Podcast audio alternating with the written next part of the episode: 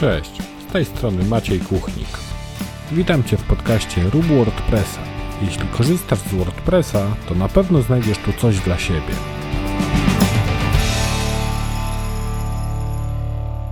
Cześć, witaj w 45. odcinku podcastu Rób WordPressa. W tym odcinku chcę Cię zaprosić do rozmowy z Maćkiem Swobodą z WPDesk. W dwugodzinnej rozmowie poruszyliśmy z Maćkiem tematy związane z WooCommerce'em oraz WordPressowym biznesem. Zanim przejdziemy do rozmowy z Maćkiem, udostępnij ten podcast na swoich mediach społecznościowych i niech się niesie. A teraz zapraszam do rozmowy. Cześć Maciek, dzięki, że znalazłeś czas, żeby podzielić się swoją wiedzą w tym odcinku podcastu. Myślę, że większość słuchaczy podcastu będzie Cię przynajmniej kojarzyła z jakichś konferencji WordPressowych, a dla tych osób, które Cię nie znają, przedstaw się, powiedz kim jesteś i czym się zajmujesz. Cześć, dzięki za zaproszenie. Jak wrzuciłeś agendę, to właśnie e, stwierdziłem, że te pytania, kim jestem i czym się zajmuję, są zawsze dla mnie najtrudniejsze e, i zastanawiałem się właśnie, w jaki sposób odpowiedzieć na to pytanie. I myślę, że zacznę od tego, że przede wszystkim jestem miłośnikiem WordPressa. Takie sformułowanie sobie wymyśliłem dwa lata temu, jak występowałem na WordCampie w Poznaniu. No i cała też moja ścieżka zawodowa, prawie cała, łączy się z WordPressem, ponieważ zawsze na WordPressie chciałem e, zrobić jakiś biznes. To było moje marzenie już od 2006 roku, kiedy się w WordPressie zakochałem. Mm, I właśnie z tej miłości powstał e, WPDesk, czyli firma, w której aktualnie e, robimy wtyczki do WooCommerce, aczkolwiek w najbliższym czasie będziemy chcieli trochę też poszerzyć spektrum naszej działalności. Myślę, że w takim największym skrócie to, to właśnie tak mógłbym się przedstawić. Okej, okay, dzięki wielkie. E, powiedz mi, jak zaczęła się Twoja przygoda z WordPressem? Czy zaczynałeś bardziej jako taki użytkownik, który gdzieś tam sobie stawiał strony, blogi i, i od tej strony takiej można powiedzieć użytkowej, czy może gdzieś tam od strony programistycznej podszedłeś do WordPressa po raz pierwszy? No, moja pierwsza e, styczność z WordPressem była, tak jak wspomniałem, w 2006 roku i wtedy to był taki okres e, jeszcze w trakcie studiów, gdzie ja się trochę bawiłem takimi różnymi internetowymi, powiedzmy, nowinkami. E, chyba ze trzy lata wcześniej natrafiłem na Joomla i sobie na niej zacząłem eksperymentować. I zawsze miałem też taką, taką chęć, żeby, żeby robić strony internetowe. E, nie wiem do końca skąd mi się to wzięło, ale jeszcze na etapie e, liceum pamiętam, że, e, że gdzieś takiego bakcyla złapałem i nawet stronę liceum, jeszcze wtedy w czasach powiedzmy początku internetu, takiego szeroko dostępnego, mm, taką stronę zrobiłem. Mm, no i WordPressa pokazała mi moja ówczesna dziewczyna i powiedziała, że to jest fajny system, który jest bardzo łatwy w obsłudze E, i można na nim zrobić już bardzo dużo. No i ja się tak WordPressem na początku zacząłem bawić. Zacząłem sobie robić jakieś proste stronki, mm, w zasadzie dla siebie, takie hobbystyczne. Mm, pierwszą, pierwszą z nich, czyli czy jedną z pierwszych, e, była taka strona, gdzie właśnie razem z tą moją dziewczyną publikowaliśmy e, zdjęcia przystanków w Warszawie. Mieliśmy taki śmieszny projekt, że, że chcemy sfotografować wszystkie przystanki w Warszawie E, projekt nazywał się Miastomania i właśnie WordPressa wykorzystaliśmy do tego, żeby taką prostą stronę, takiego prostego bloga stworzyć. Mm, no i potem zacząłem sobie też eksperymentować z, z motywami, e, żeby sobie coś podłubać, dostosować to, e, je do swoich potrzeb. Mm, I jeszcze takie powiedzmy kilka słów o, odnośnie samego tła i, i tego, jakie było moje zainteresowanie powiedzmy bardziej od strony użytkownika, a czy czy od strony dewelopera.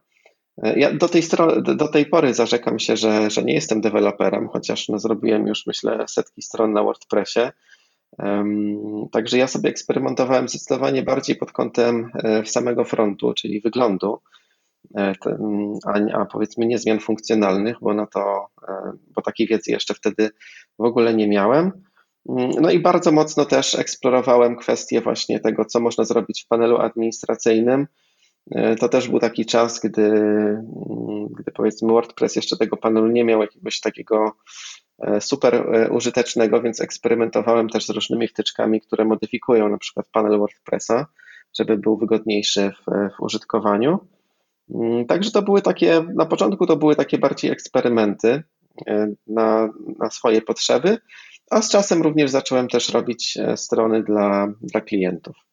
Czyli można powiedzieć, zaczęło się niewinnie, a skończyło się na, na tym, że masz teraz firmę, która dostarcza rozwiązania do integracji WooCommerce'a z różnymi głównymi, głównie polskimi usługami. Dobrze mówię, tak? Czy coś pokręciłem? Wiesz co, tak, tak. Znaczy, w ogóle od tego tak, zaczęło się bardzo niewinnie, świetnie to ująłeś a potem zrobiło się poważnie i, i w ogóle właśnie wraz z rozwojem firmy, to ja też tak co roku stwierdzam, że robi się coraz poważniej i faktycznie, faktycznie WPDesk to już jest całkiem dobrze działający biznes. Mm, I czym się zajmujemy? Tak, znaczy w ogóle zaczynaliśmy właśnie od tego, że robiliśmy integrację WooCommerce'a z, z różnymi polskimi usługami.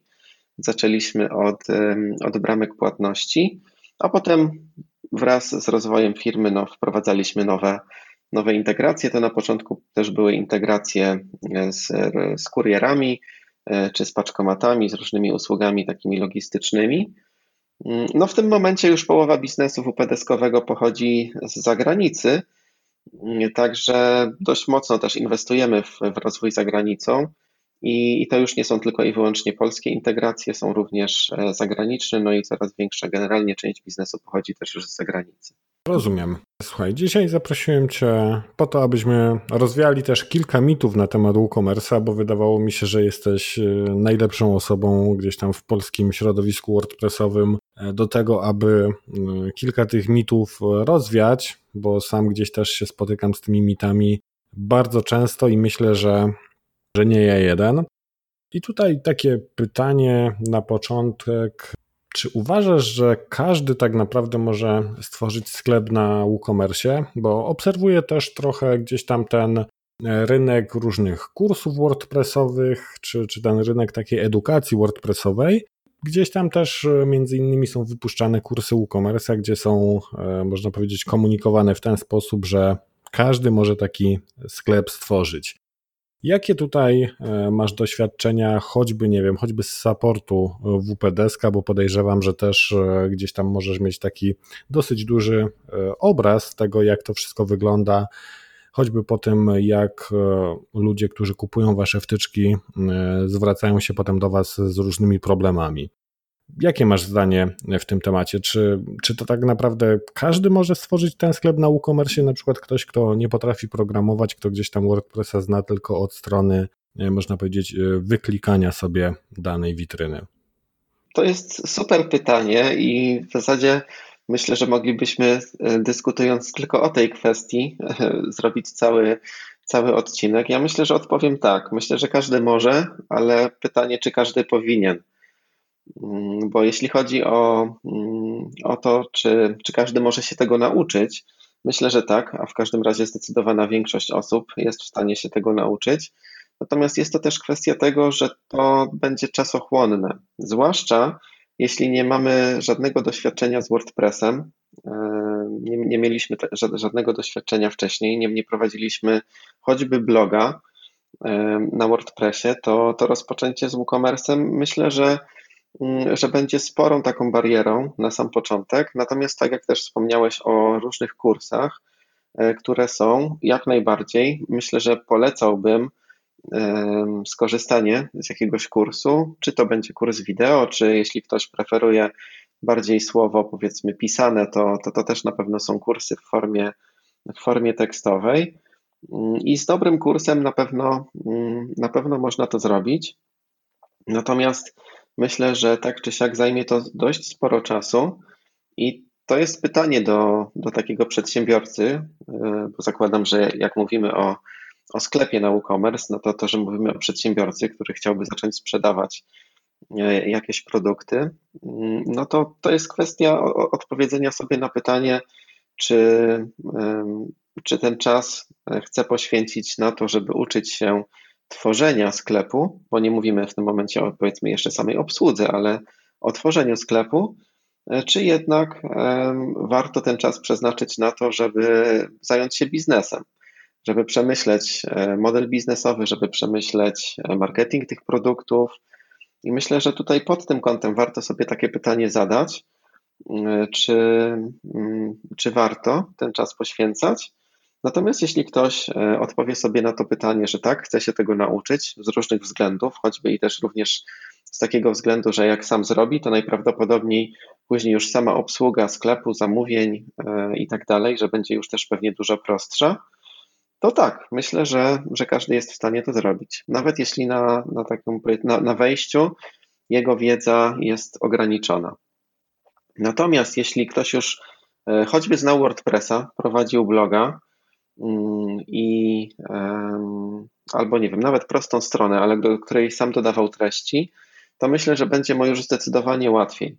To jest też rzecz, o której po, po części rozmawialiśmy na WP Talks, czyli z kolei e, naszych live'ach na Facebooku, bo zahaczasz na e, o, o, podobne kwestie, więc pozwolę sobie właśnie też odnieść się do tego, o czym rozmawialiśmy półtora tygodnia temu, bo też taki temat się właśnie pojawił i w ogóle czy WooCommerce jest prosty, czy trudny w obsłudze. Ja broniłem takiego podejścia, że jeśli ktoś już miał e, styczność z WordPressem, e, no to WooCommerce siłą rzeczy jest wtyczką do WordPressa i pewne rzeczy są już bardzo podobne. Oczywiście jest specyfika e-commerce'owa, e, interfejs i, mm, i panel dodawania produktów oczywiście trochę się różni od dodawania zwykłych wpisów, Natomiast jak ktoś już miał styczność z WordPressem, to myślę, że WooCommerce nie będzie dla niego e, specjalnie trudny w użyciu.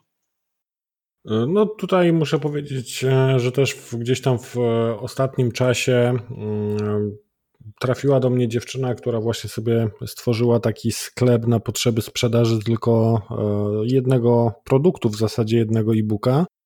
E, i trafiła do mnie z jakimiś tam problemami, z którymi już e, nie do końca sobie potrafiła poradzić. Tam chodziło o jakieś automatyzacje i tego typu rzeczy. E, I z tego, co, co ona też gdzieś tam się podzieliła takim swoim doświadczeniem z tym e-commerce'em, no to właśnie wynikało mniej więcej tyle, że wcześniej miała jakieś tam doświadczenie z WordPressem i dzięki jakimś tam poradnikom Zresztą często też odsyłałem ją gdzieś tam do e, waszej strony, do WooCommerce.pl, e, do jakichś artykułów omawiających konkretne zagadnienia. I w zasadzie była w stanie sobie postawić e, taki działający sklep, w którym mogła sobie sprzedawać swoje e-booki. Tutaj też myślę, trzeba zwrócić uwagę na, na specyfikę tych sklepów, bo czasem właśnie jest to e, potrzeba postawienia na przykład jakiegoś tam małego sklepu, w którym będą sprzedawane jakieś produkty elektroniczne i na przykład, nie wiem, dwa, trzy produkty fizyczne. No a myślę już zupełnie inną kwestią będzie postawienie jakiegoś większego sklepu i choćby integracja z jakimiś zewnętrznymi systemami logistycznymi, czy, czy po prostu z zewnętrzną firmą logistyczną. Więc tu, tu też z tego, co, co obserwuję gdzieś tam po, po osobach, z którymi współpracuję, to, to widzę, że można, chociaż no, w pewnych momentach gdzieś tam czasem ta wiedza i, i umiejętności mogą się e, skończyć, no ale wtedy można oczywiście znaleźć kogoś, kto nam w tym pomoże, bo e, tutaj też wydaje mi się, że rynek osób, które mm, tworzą takie sklepy jest e, dosyć duży i nie ma problemu ze znalezieniem takiej osoby. Nie wiem, jak to wygląda z Twojej perspektywy, ale wydaje mi się, że wykonawcę do, do jakiegoś tam sklepu na WooCommerce nie jest zbyt trudno znaleźć. Tak, no bez dwóch zdań. Natomiast ja bym tutaj rozgraniczył jeszcze dwa tematy, bo mm, pierwszym tematem są powiedzmy takie zagadnienia techniczne. Myślę, że to jest trochę zbyt zaawansowane słowo, natomiast chodzi mm, o faktycznie powiedzmy postawienie tego sklepu, czyli zainstalowanie WordPressa, zainstalowanie odpowiednich wtyczek, zainstalowanie e, motywu i jego konfiguracja, czyli takie rzeczy, powiedzmy bardziej związane już e, z samym istnieniem powiedzmy samego systemu, tak, do, do obsługi zamówień. Natomiast jeszcze, jeszcze ta kwestia powiedzmy bardziej biznesowa, czyli to też o czym wspomniałeś, o integracjach e, logistycznych, czy, czy na przykład podatkach, bo to podatki i, i wysyłka to są takie dwa, dwie kwestie, które dostarczają E, właścicielom sklepów, użytkownikom WooCommerce'a największych bolączek, czyli to, to są generalnie tematy, które są najtrudniejsze. Może jeszcze w Polsce, jeśli chodzi o samą konfigurację podatków, to jest relatywnie łatwo, natomiast też trzeba oczywiście wiedzieć, które, mm, które produkty są, są na jakim wacie, no bo takie podatki też trzeba skonfigurować. Potem też kwestia decyzji, chociaż w zasadzie tutaj, no powiedzmy, jest to sprawa prawie że oczywista, czyli czy powinniśmy wyświetlać ceny brutto czy netto. E, ale jest tam powiedzmy kilka jeszcze takich zagadnień związanych właśnie z, z podatkami, które nie do końca będą jasne. E, pewnie księgowa jest w stanie w większości pomóc, chociaż też księgowi nie zawsze, e, nie zawsze chcą doradzać w takich kwestiach.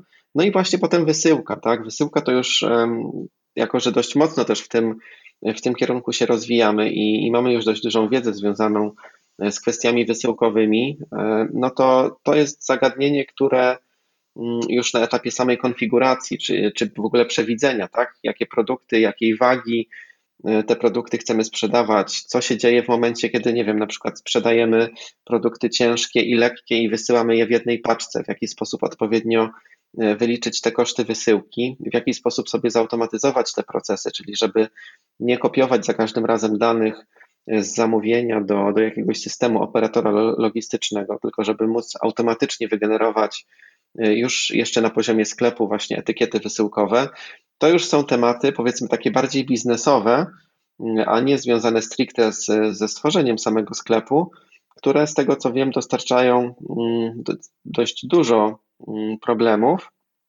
I my również w ramach naszego wsparcia, gdy ktoś kupuje od nas e, wtyczki wysyłkowe, może to być na przykład wtyczka Flexible Shipping, która właśnie dość dobrze ogarnia temat kalkulacji cen wysyłki E, czy, czy to jakieś integracje wysyłkowe z paczkomatami, czy, czy z kurierami, to wtedy bardzo często spotykamy też się właśnie z takimi zapytaniami: OK, super, kupiłem wtyczkę, ale teraz nie wiem, jak to skonfigurować. No i tutaj zaczyna się taki właśnie proces, że okazuje się, nie zawsze oczywiście, ale, ale mamy takich klientów, którzy, gdy zaczynamy zadawać pytania pomocnicze, żeby wytłumaczyć, jak skonfigurować wtyczkę, to czasem okazuje się, że klient jeszcze nawet do końca nie wie, jak biznesowo tak naprawdę ten, ten proces powinien wyglądać e, i w jaki sposób w ogóle chce, chce kalkulować te ceny wysyłki.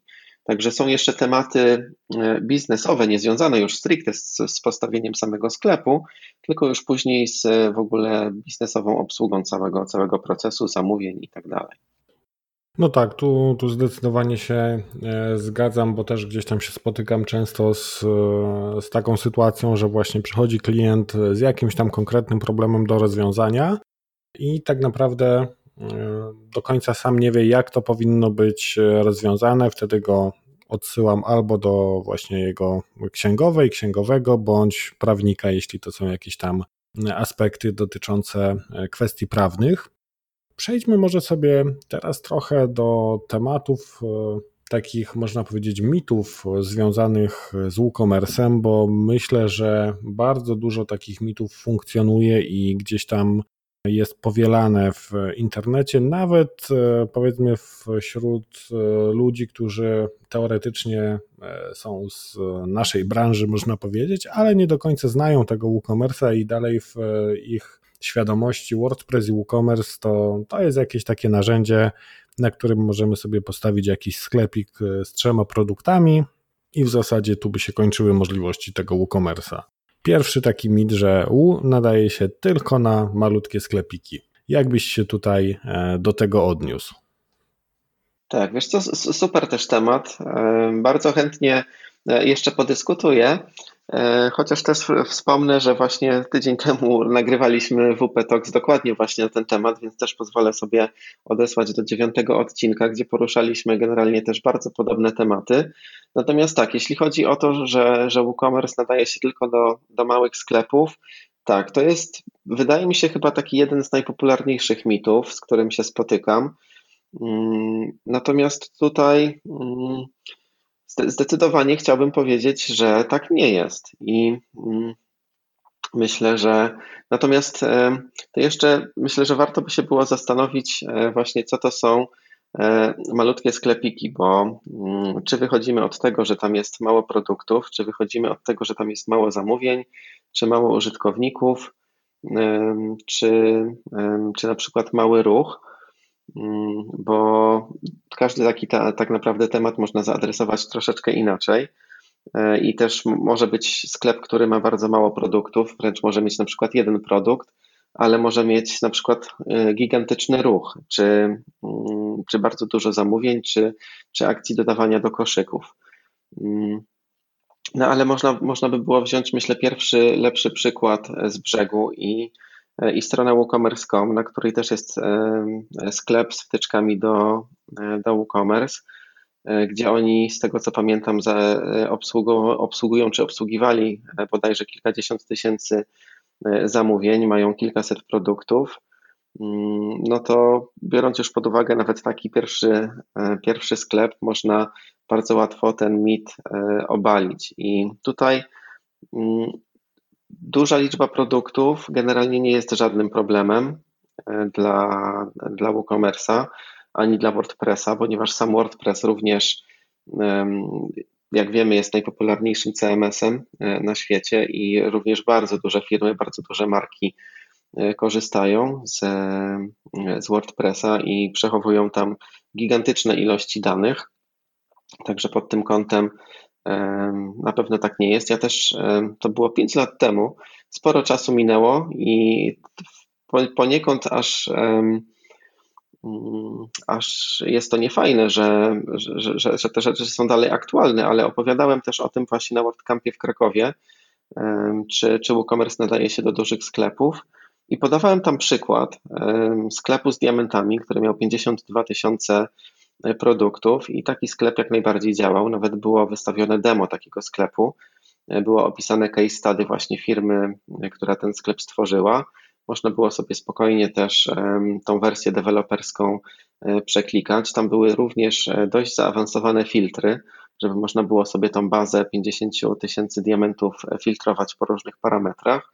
Także mm, no zdecydowanie, mm, zdecydowanie WooCommerce nadaje się do dużych sklepów, ale tutaj postawiłbym jeszcze jedną gwiazdkę, ponieważ jak wspominałem o tym, że, że już że 5 lat temu o tym opowiadałem w Krakowie, no to mówiłem tam też o, e, o jednej bardzo dużej bolączce i no niestety e, ona w dalszym ciągu nie została rozwiązana i według mnie już powiedzmy sama duża baza produktów nie jest problemem. To, że dużo zamówień wpada do sklepu, to też nie jest generalnie problemem. O, oczywiście przy pewnej skali trzeba już będzie zacząć taki sklep optymalizować.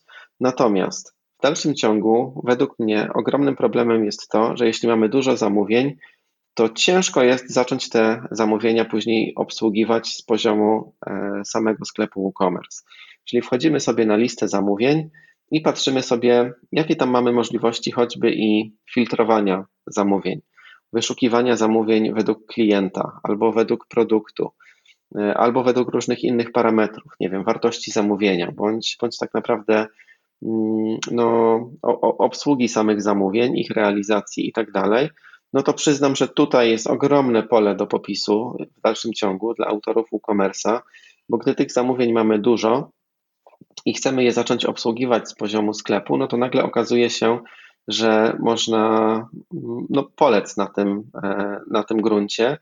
I wręcz myślę, że przy takich właśnie sklepach, które mają bardzo dużo zamówień, wypadałoby pomyśleć o jakimś zewnętrznym narzędziu, na przykład Baselinkerze, e, który pozwala już potem na całą obsługę e, zamówień, wysyłkę i jakąś tam też prostą obsługę posprzedażową właśnie w takim dedykowanym systemie, ponieważ to, co daje WooCommerce, to, no to w tym momencie wręcz nawet powiedziałbym, że to jest śmiech na sali. No tak, tutaj, tutaj zdecydowanie też popieram to, co powiedziałeś, bo, bo kwestia obsługi tych zamówień e, tutaj można powiedzieć e, wygląda trochę e, blado, można powiedzieć na, na tle innych tego typu rozwiązań. No ale bardzo często też gdzieś tam obserwuję takie wdrożenia WooCommerce'a, gdzie e, ten WooCommerce jest, można powiedzieć, tylko takim systemem, który ma dane zamówienie przyjąć, natomiast tak jak wspomniałeś, realizacja i obsługa, obsługa danego zamówienia już dzieje się gdzieś tam po stronie jakiegoś innego narzędzia, takiego jak choćby Baselinker. Kolejnym takim mitem i myślę, że, że mitem, przynajmniej ja to uważam za mit, jest to, że WordPress i WooCommerce nie jest zbyt bezpiecznym rozwiązaniem, jeśli chodzi o system do obsługi sklepu internetowego. No a jak wiemy, tutaj mamy przede wszystkim dane klientów, mamy obsługę płatności. I co byś powiedział w tym temacie? W tym temacie przede wszystkim chciałbym powiedzieć, że nie jestem specjalistą i myślę, że są ludzie, którzy na ten temat e, mogą powiedzieć zdecydowanie więcej i bardziej merytorycznie. Natomiast no, no, ja tutaj bym poruszył kilka, e, kilka aspektów, że mm, z tego co wiem, to jeśli, jeśli mówimy o jakichś dziurach czy, czy lukach związanych z WordPressem, to w ciągu tak naprawdę no dość długiego czasu, jeśli takie luki się pojawiały, to raczej były to luki we wtyczkach niż, niż w samym WordPressie czy WooCommerce. Mm, natomiast ja bym tutaj poruszył jeszcze kwestię tego, że, mm, że to jest e, oprogramowanie otwarte i to ma swoje plusy i minusy. Masz błędy e, i również błędy bezpieczeństwa, luki bezpieczeństwa pojawiają się wszędzie, w każdym oprogramowaniu czy to jest oprogramowanie otwarte, tak jak właśnie WordPress i WooCommerce, czy to jest jakieś oprogramowanie zamknięte. Tak? Możemy tutaj też e, mówić na przykład o różnych rozwiązaniach SaaSowych, typu na przykład Shoplo czy Shopper. Mm, w każdym oprogramowaniu takie luki się pojawiają, no bo piszą je ludzie, e, a ludzie popełniają błędy.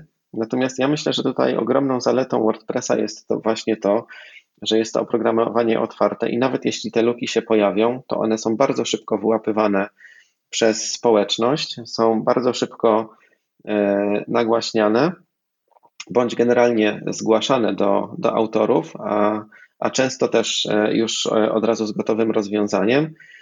I w takim momencie bardzo szybko też te luki bezpieczeństwa są, są łatane. Także tutaj społeczność stoi na straży tego, żeby WordPress, WooCommerce, ale tak naprawdę też inne popularne wtyczki, żeby były bezpieczne. I w momencie, gdy takie luki się pojawiają, to one są bardzo szybko łatane. E, no i jednocześnie przeszedłbym do tego, że mm, myślę, że najsłabszym ogniwem, jak zawsze, w kwestiach właśnie bezpieczeństwa jest człowiek. No bo nawet jeśli e, taka luka bezpieczeństwa e, zostanie szybko załatana, no to jeszcze pytanie, czy zostanie zaktualizowana faktycznie w sklepie konkretnego klienta. I tutaj już jest ogromne pole e, do tego, żeby faktycznie dbać o, e, o takie o aktualizację, czyli żeby zawsze wszystkie poprawki bezpieczeństwa, e, żeby zawsze, zawsze aktualizować. Mm, no i myślę, że, że jest jeszcze taka druga kwestia. Mieliśmy sporo takich przypadków, gdzie też okazywało się, że Najsłabszym ogniwem był człowiek, i, a konkretnie to, że nie dbał o bezpieczeństwo haseł. E, przykładowo hasła do, do panelu administracyjnego czy, czy do, mm, czy do FTP przykładowo były wysyłane na przykład mailem e, i taki mail dostawał się w niepowołane ręce. Sami też zresztą mieliśmy taki przypadek, że, że, że strona klientki została e, schakowana, no i doszliśmy do tego, że faktycznie E, zostało to zrobione przez, e, przez FTP i, no i po prostu e, hasło, hasło klientki wyciekło. Także, także tutaj też niestety sporo takich tematów może wynikać też z jakichś zaniechań użytkowników. Także myślę, że tak mniej więcej, mniej więcej mógłbym się do tego tematu odnieść, ale też pytanie właśnie, jak, jak w ogóle ty to widzisz, tak? Bo, bo też wspomniałeś o tym, że uważasz to za mit. Także może, może też powiedz właśnie, jak to wygląda z Twojej strony. Pewnie też masz trochę inną perspektywę, bo jednak też pewnie obsługujesz większą liczbę klientów takich właśnie bezpośrednich e, i niż my. No tutaj e, mam podobne jakby odczucia czy doświadczenia do, e, do Twoich, że zwykle ten problem z bezpieczeństwem, czy to WordPressa, czy samego WooCommerce'a, no leży gdzieś tam między monitorem a krzesłem, czyli potocznie mówiąc, e, czyli zwykle jest to kwestia po prostu utrzymania takiego sklepu, czy samych aktualizacji i e, wdrożenia dobrych praktyk. Zresztą no, bywały przypadki, gdzie mm, dostawaliśmy jakiś tam sklep, który miał powiedzmy jakieś tam swoje problemy.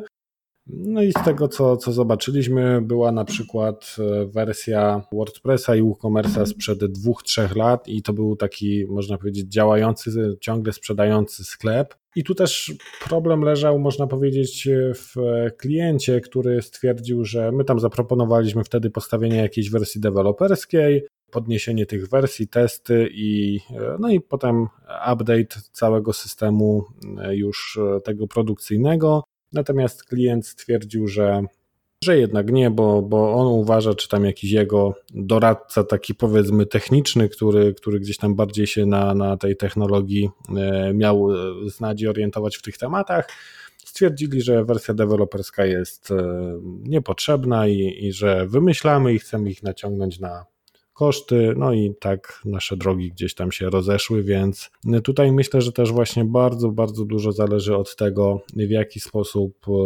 właściciel takiego sklepu podchodzi do, do utrzymania tego, czy, czy traktuje to na zasadzie takiej, że zapłaciłem raz i ma działać e, na wieki, czy po prostu traktuje to poważnie i podchodzi e, poważnie do, do kwestii samego utrzymania, aktualizacji, czy choćby backupów, bo tutaj bardzo często też też kwestie tych backupów pozostawiają wiele do życzenia. Miałem na przykład przypadek tego typu, że zgłosiła się do mnie firma z takim zleceniem jak zmiana motywu e, na, e, na sklepie i to był bardzo prosty sklep, tam było kilkanaście produktów e, z jakimiś tam, dosłownie chyba nawet bez wariantów, z tego co pamiętam, więc kilkanaście produktów, mm, system płatności, chyba dwie metody wysyłki i, i to w zasadzie wszystko i oni chcieli sobie zmienić motyw.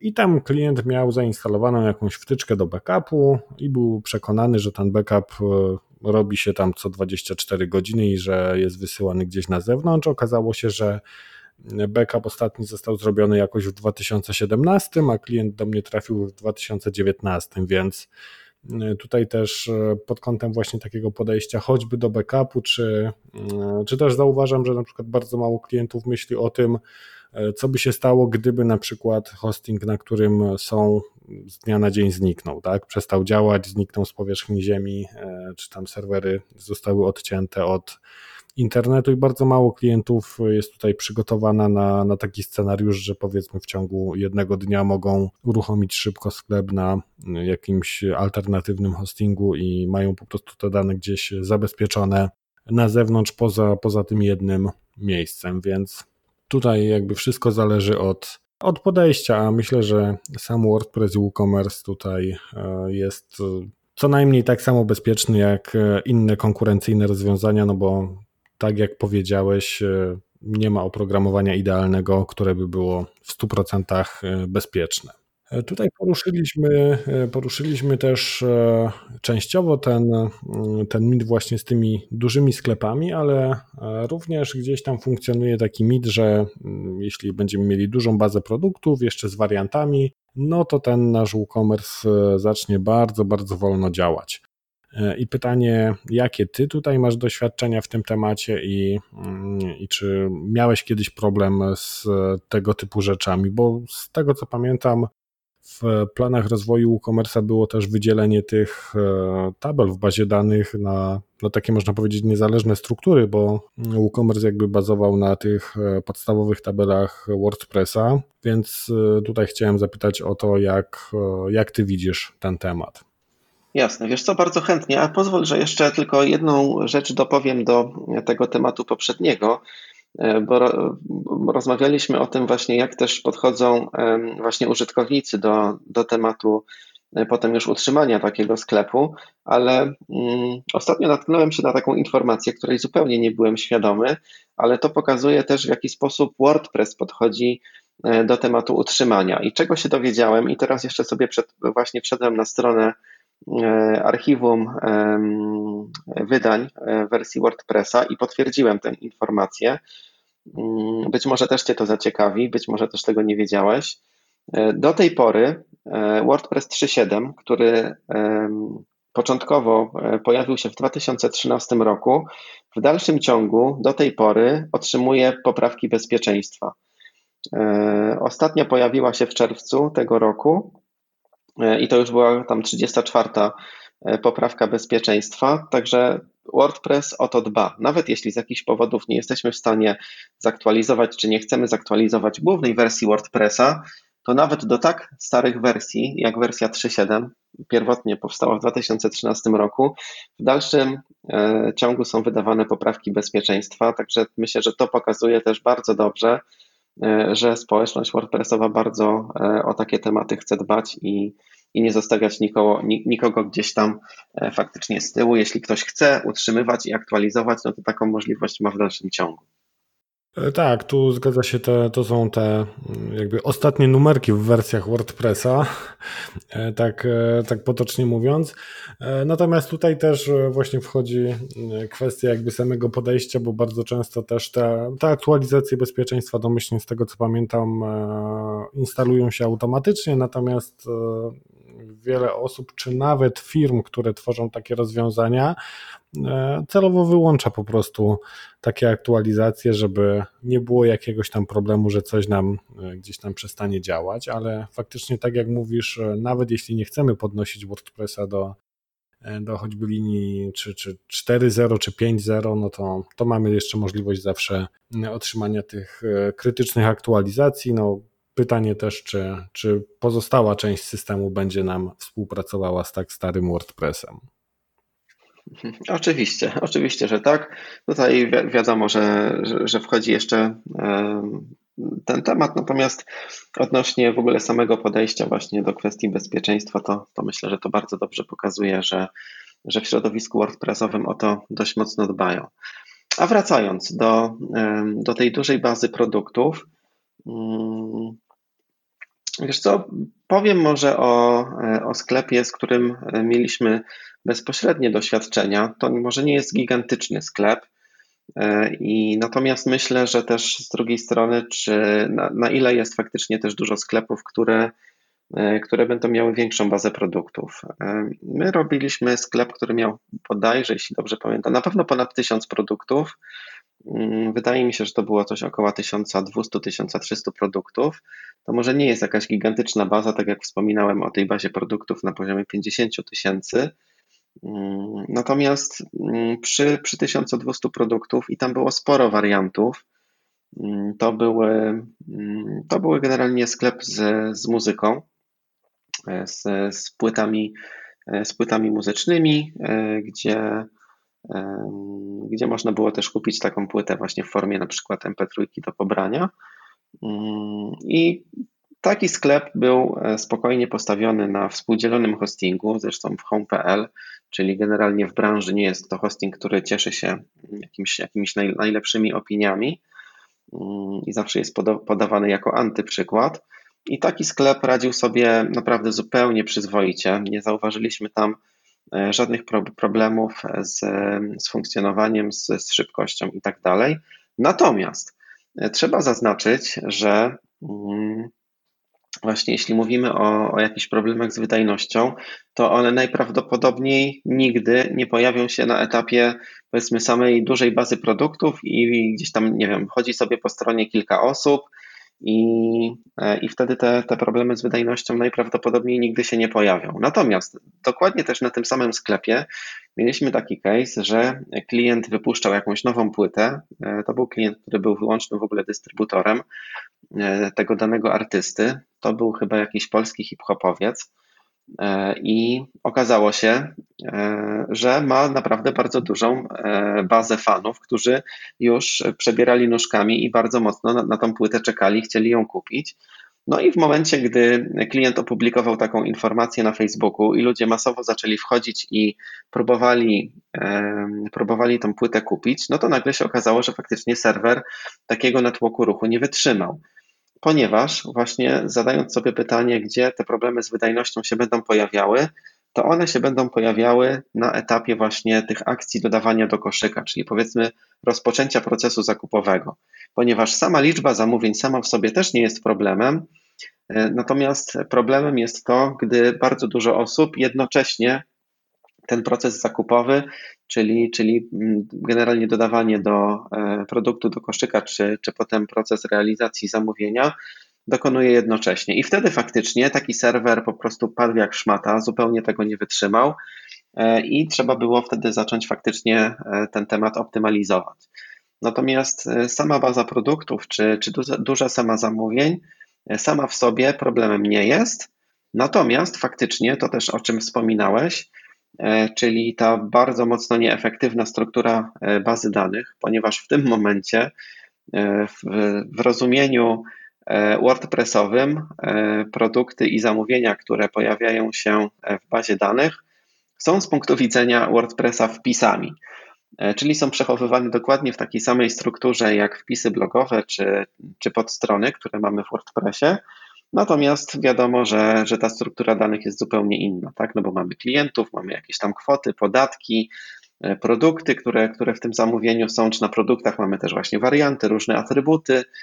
I faktycznie e, zespół WordPressa, e, WooCommerce'a pracuje nad tym i nie mam żadnych informacji, także nie wiem, być może ty coś na ten temat wiesz, odnośnie jakiegoś oficjalnego terminu kiedy, mm, kiedy ta struktura miałaby zostać wdrożona. Natomiast na pewno wiem, że nad tym pracują, ale e, jest wtyczka, którą można sobie zainstalować i tą wtyczkę rozwija firma Liquid Web.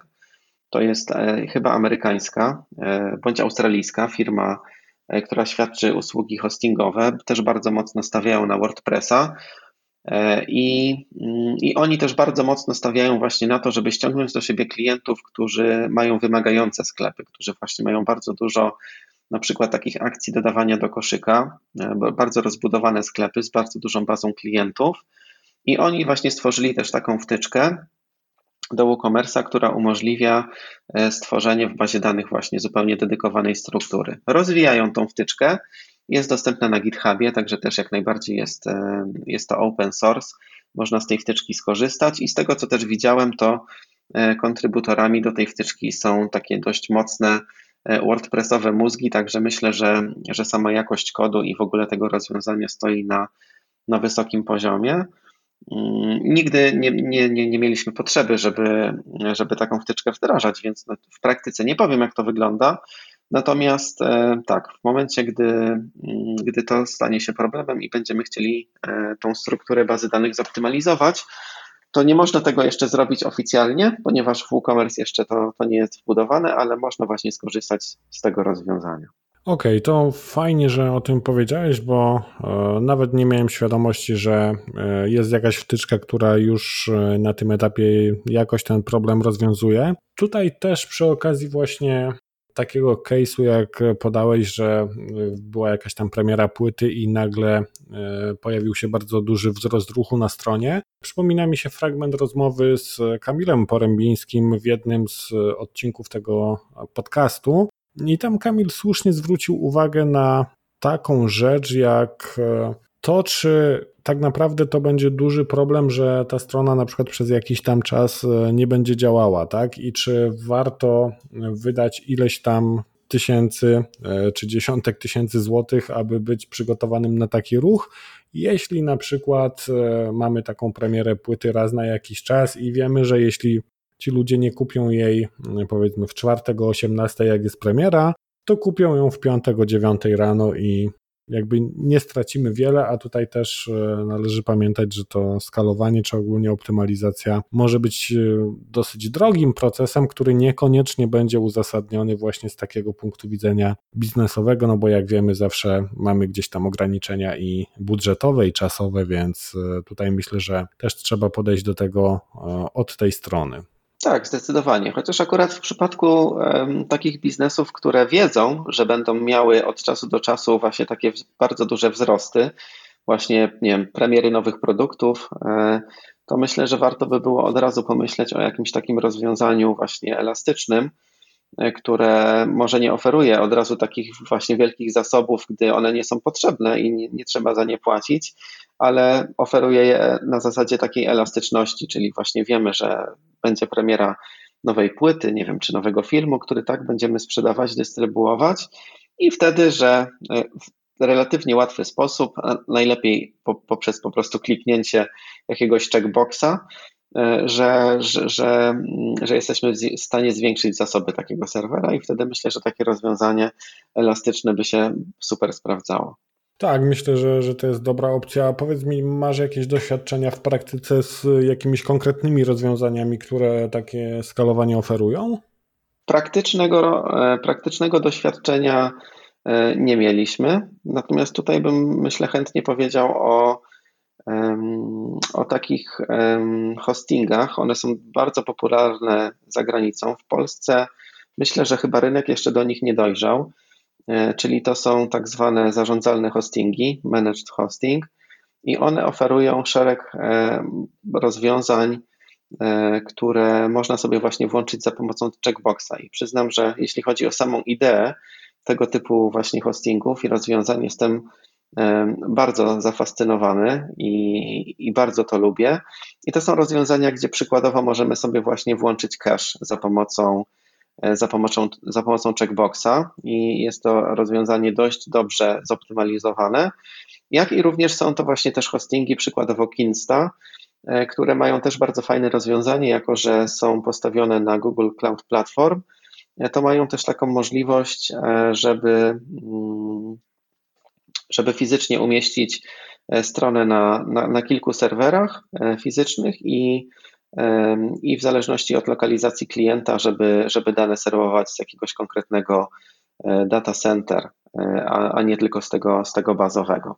Także są, są takie rozwiązania. Myślę, że takim naj, najprostszym właśnie może być taki zarządzalny hosting, który ma szereg takich rozwiązań, które, które są też, e, ma, mają przygotowane narzędzia, które, które pomogą właśnie w rozładowaniu takiego, takiego ruchu.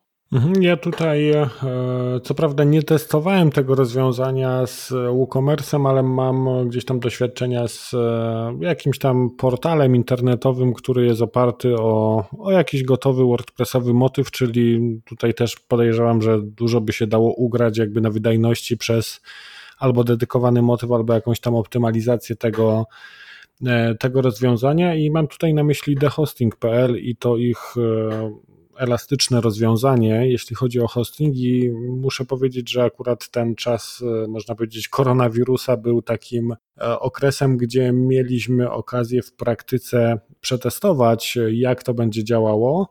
Zresztą historia była taka, że e, do, do The Hosting zmigrowałem tą klientkę, która przyszła do mnie z takim problemem, że tam płaciła w okolicach 300 zł za jakiś hosting w innej firmie i mimo tego przy wypuszczeniu jakiegoś tam na przykład artykułu na Facebooku, który był jakimś takim, można powiedzieć, dosyć klikalnym tematem, ta strona po prostu przestawała działać, albo czas odpowiedzi był na, na poziomie tam 17-20 sekund, co, co było absolutnie nieakceptowalne. Natomiast to rozwiązanie, e, które posiada The Hosting, e, sprawdziło nam się bardzo, e, bardzo dobrze i, i to, co ważne, jest też, można powiedzieć, rozwiązanie, które jest bardzo proste w implementacji, bo to jest po prostu można powiedzieć, zwykły hosting, tylko z tą opcją, że w przypadku większego ruchu oni dynamicznie zwiększają swoje zasoby. I tak jak mówię, nie testowałem z WooCommerce'em, natomiast e, taki WordPress z gotowym motywem i chyba nawet bez cache'owania, jakąś wtyczką cache'ującą z e, jakichś tam jeszcze względów związanych z reklamą, tutaj bardzo dobrze się to e, sprawdziło i szczególnie teraz, tak jak, jak mówię, te tematy związane z koronawirusem, gdzieś tam jakaś, jakiś pierwszy przypadek w okolicy no, wygenerował olbrzymi ruch i też co ważne, e, finansowo wychodzi to całkiem fajnie, bo wtedy za, za takie skalowanie, gdzie tam padł jakiś w ogóle rekord odwiedzin portalu, zapłaciliśmy w okolicach chyba złotówki, bo tam jest rozliczanie godzinowe, więc Tutaj, jeśli ktoś ma tego typu e, problemy, to, to polecałbym przyjrzenie się właśnie mm, tej ofercie od The Hosting, bo u mnie działa, że tak powiem. Super, bardzo fajnie, że o tym wspomniałeś, bo e, akurat nie znałem tej ich oferty, ale faktycznie wygląda to bardzo sensownie. I tak jak mówię, działa, działa można powiedzieć bez e, jakiejś też e, wielkiej ingerencji, czy to w samego WordPressa, czy w jakąś tam wielką konfigurację. Po prostu e, wrzucasz stronę, ustawiasz tam ewentualnie jakieś limity, ile maksymalnie chcesz wydać na skalowanie, i, i to jest tyle. Oni robią resztę. I tak jak mówię, z moich doświadczeń wynika, że działa fajnie. A jeśli miałbyś, e, miałbyś też jeszcze opowiedzieć o jakichś takich problemach, które pojawiły się przez ten cały czas, jak gdzieś tam funkcjonujesz z WordPressem, z WooCommerce'em, jeśli miałbyś jakieś takie case'y, które były problematyczne, czy to duże sklepy, czy może jakieś mniejsze sklepy, ale ogólnie e, sytuacje takie, które można powiedzieć wygenerowały jakieś tam problemy, czyli to, co co potencjalnie gdzieś tam może odstraszać od WordPressa, albo może czasem nawet nie pomyślelibyśmy, że możemy mieć problem w jakimś tam obszarze. Masz jakieś takie przykłady, którymi mógłbyś się podzielić? Wiesz co, no myślę, że takim jednym z najczęstszych problemów były kwestie związane z motywami, mm, czy, czy powiedzmy z tym, że, że, że strona działa wolno i, e, i, i dochodząc e, do tego, dlaczego działa wolno, no to okazywało się, że że motyw, z którego klienci korzystają, jest dość średni. No i tutaj trochę się, trochę się popastwię nad, nad Team Forest, czyli takim marketplacem, gdzie właśnie można kupić motywy. One najczęściej są przepiękne, e, jeśli chodzi o, e, o na przykład o demo, które prezentują. E, I są to takie motywy, które mm, są do wszystkiego, czyli są bardzo często też reklamowane, że każdy układ, jaki sobie tylko klient zamarzy, e, do dowolnej branży, którą sobie klient zamarzy i z dowolnym układem, z dowolnymi kolorami i nie wiem, sliderami, różnymi innymi wodotryskami, których klient mógłby sobie, e, mógłby sobie zamarzyć. E, no i potem okazuje się, że, mm, że taki motyw, e, ponieważ jest do wszystkiego, no to jest również bardzo wolny, ponieważ e, dołącza bardzo dużo na przykład dodatkowych styli, z których nie korzystamy, albo dodatkowych skryptów, z których nie korzystamy. I opowiadał o tym też na przykład Bartek Romanowski na WordCampie w Warszawie. To już też było kilka lat temu, Natomiast temat według mnie w dalszym ciągu jest, e, jest aktualny i on tam pokazywał przykład, w którym e, sam slider, jeszcze bez żadnych danych, czyli bez załadowania zdjęć w ogóle, sam slider potrafił ładować się 4 sekundy. Także często spotykamy się z takimi przypadkami, że klient właśnie kupuje sobie motyw, zobaczył na demo, jaki on jest w ogóle wspaniały e, i stwierdził, że tak, to tak powinien wyglądać jego sklep i potem okazuje się, że motyw no nie jest niestety dobrze zoptymalizowany i wygląda może i ładnie, chociaż też wcale nie zawsze jest łatwo go e, skonfigurować w taki sposób, żeby faktycznie wyglądał tak pięknie jak, e, jak w demo, e, ale okazuje się, że, że na przykład strona działa, że strona działa bardzo wolno i, i jest to kwestia właśnie motywu. Więc myślę, że mógłbym podać taki przykład jako, jako jeden z takich powiedzmy chyba najbardziej popularnych, myślę, że coś jest, coś jest nie tak z motywem.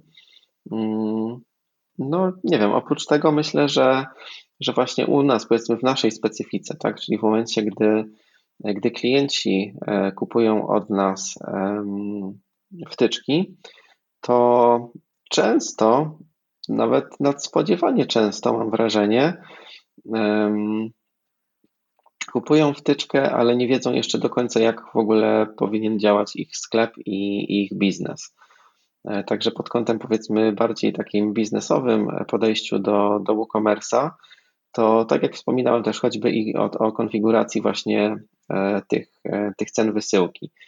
Często spotykamy się z tym, że klient już kupił wtyczkę, bo wiedział, że, że coś będzie chciał zrobić, ale tak naprawdę jeszcze nie do końca wie, jak w ogóle powinien działać jego biznes, jak powinien wyglądać jego w ogóle proces e, obsługi takiego zamówienia posprzedażnego e, i, i tak naprawdę nie, nie wie potem zupełnie jak, jak zabrać się do konfiguracji wtyczki, ponieważ nie kojarzy jeszcze do końca jak, jak taki jego biznes będzie, będzie działał. Także myślę, że nie wiem, takie, takie dwa przykłady mógłbym podać powiedzmy gdzieś tam z naszego podwórka. No tutaj jeśli chodzi o motywy, to też właśnie jeśli chodzi o samą wydajność, to myślę, że tutaj dużym, dużym problemem jest właśnie e, użycie takich gotowych motywów i, i głównie motywy oparte o jakieś tam page buildery, tak jak zauważyłeś, one przeważnie wyglądają fajnie, dają możliwość e, praktycznie nieskończonej konfiguracji, no ale niestety to jest e, coś kosztem czegoś, czyli tutaj wydajność bardzo, bardzo leci w dół, jeśli chodzi o, o zastosowanie właśnie tego typu motywu. I potem też gdzieś e, można powiedzieć idzie opinia, że a ten WooCommerce to jednak się do niczego nie nadaje, bo jest wolny i problemy z wydajnością i tak dalej, i tak dalej, a tworząc albo taki właśnie dedykowany motyw, czy, czy bazując na jakimś motywie, który jest stworzony, można powiedzieć, e, tylko do tego celu, do, do właśnie obsługi sklepu, Myślę, że tutaj mm, też właśnie nie będzie problemu z, z tego typu tematami jak wydajność. No chciałem Cię jeszcze zapytać o takie rzeczy jak e, integracja, bo tak jak mówisz, e, tutaj bardzo istotne z punktu widzenia biznesowego jest to, w jaki sposób cały ten proces będzie przebiegał od momentu złożenia zamówienia aż do jego gdzieś tam dostarczenia do klienta, czy ewentualnie jeszcze jakieś kwestie integracji z narzędziami marketingowymi, czyli jakaś tam komunikacja po sprzedaży, czy tego typu historie. Tak, i nie zapominajmy o zwrotach jeszcze. No tak, bo, bo, to też jest kwestia, która, która wymaga obsłużenia, ale bardzo często jest zupełnie gdzieś tam pomijana na etapie choćby specyfikacji tworzonego sklepu. Dokładnie tak, dokładnie tak.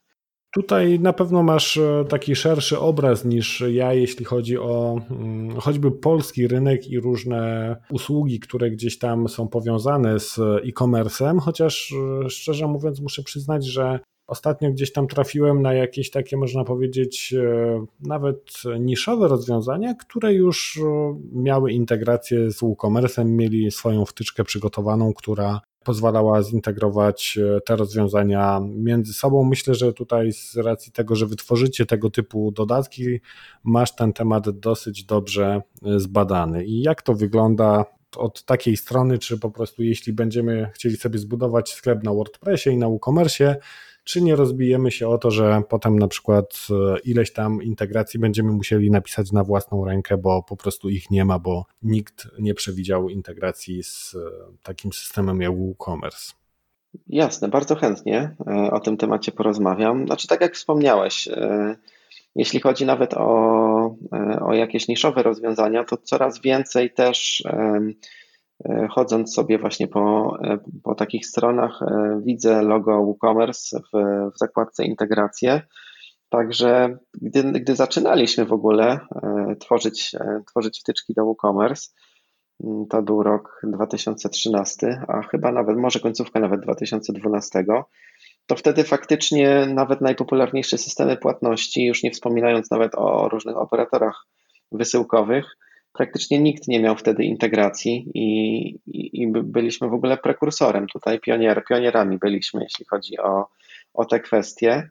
W tym momencie już e, jest tak, że zdecydowana większość, myślę, takich popularnych, e, chociaż również niszowych, rozwiązań taką integrację będzie miała. No i wynika to, myślę, z bardzo prostego faktu, że WooCommerce jest najpopularniejszym rozwiązaniem sklepowym na świecie. Lekko licząc, kilka milionów sklepów e, z WooCommerce'a e, korzysta.